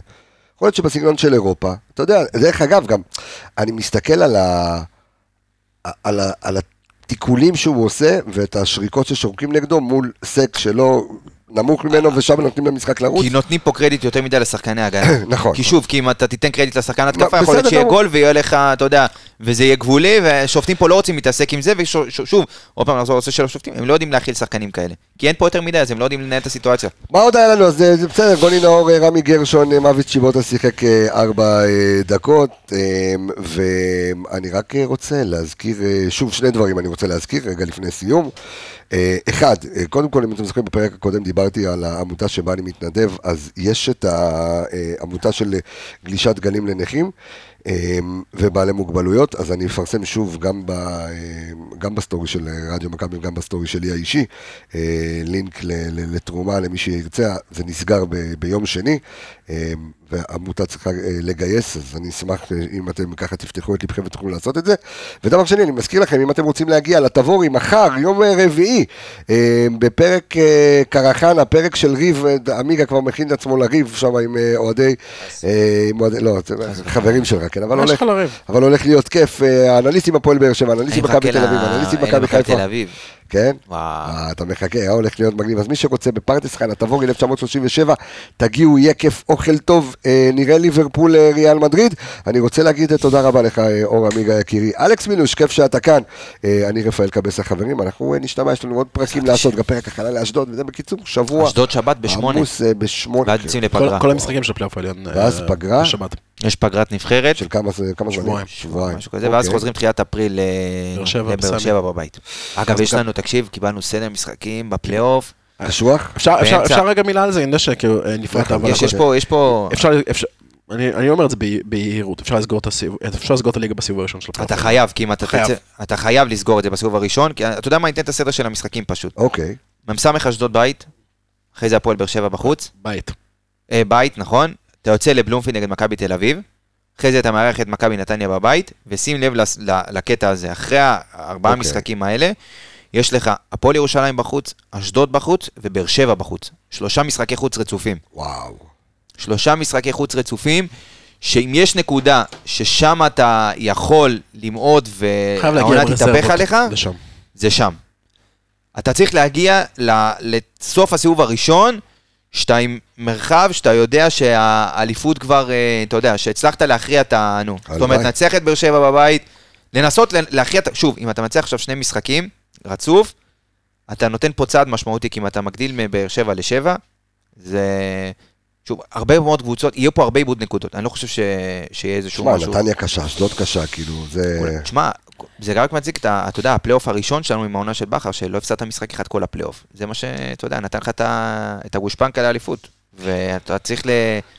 צריך להביא את עצמך ב... מחכה לנו עשרה משחקים אה, כיפים. אה, עונה בפוטנציאל היסטורי מטורף. בוא'נה, איך נגמרה כבר העונה, אה, הפלייאוף. הגענו לפלייאוף. איזה עונה מטורפת. העונה- המטורפת היא ללא ש- צל של ספק, זה עונה שמכל מה שהיה מסביב, עם המונדיאל באמצע וליגת האלופות, והתחלנו מוקדם, מטורף. בואו לא נקדים את המאוחר, יש לנו עוד אה, עבודה לעשות, יש עוד אה, בעזרת השם, אתה יודע, לעשות את עונה מה ש- את- שעוד לא לסיומה, את- אפילו עוד לא הגעת לשיא. את מה שצריך. שוב, תודה עמיגה, אלכס מינוש, אני רפאל קבס החברים, נשתמע בפרק הבא, ביי ביי להתראות.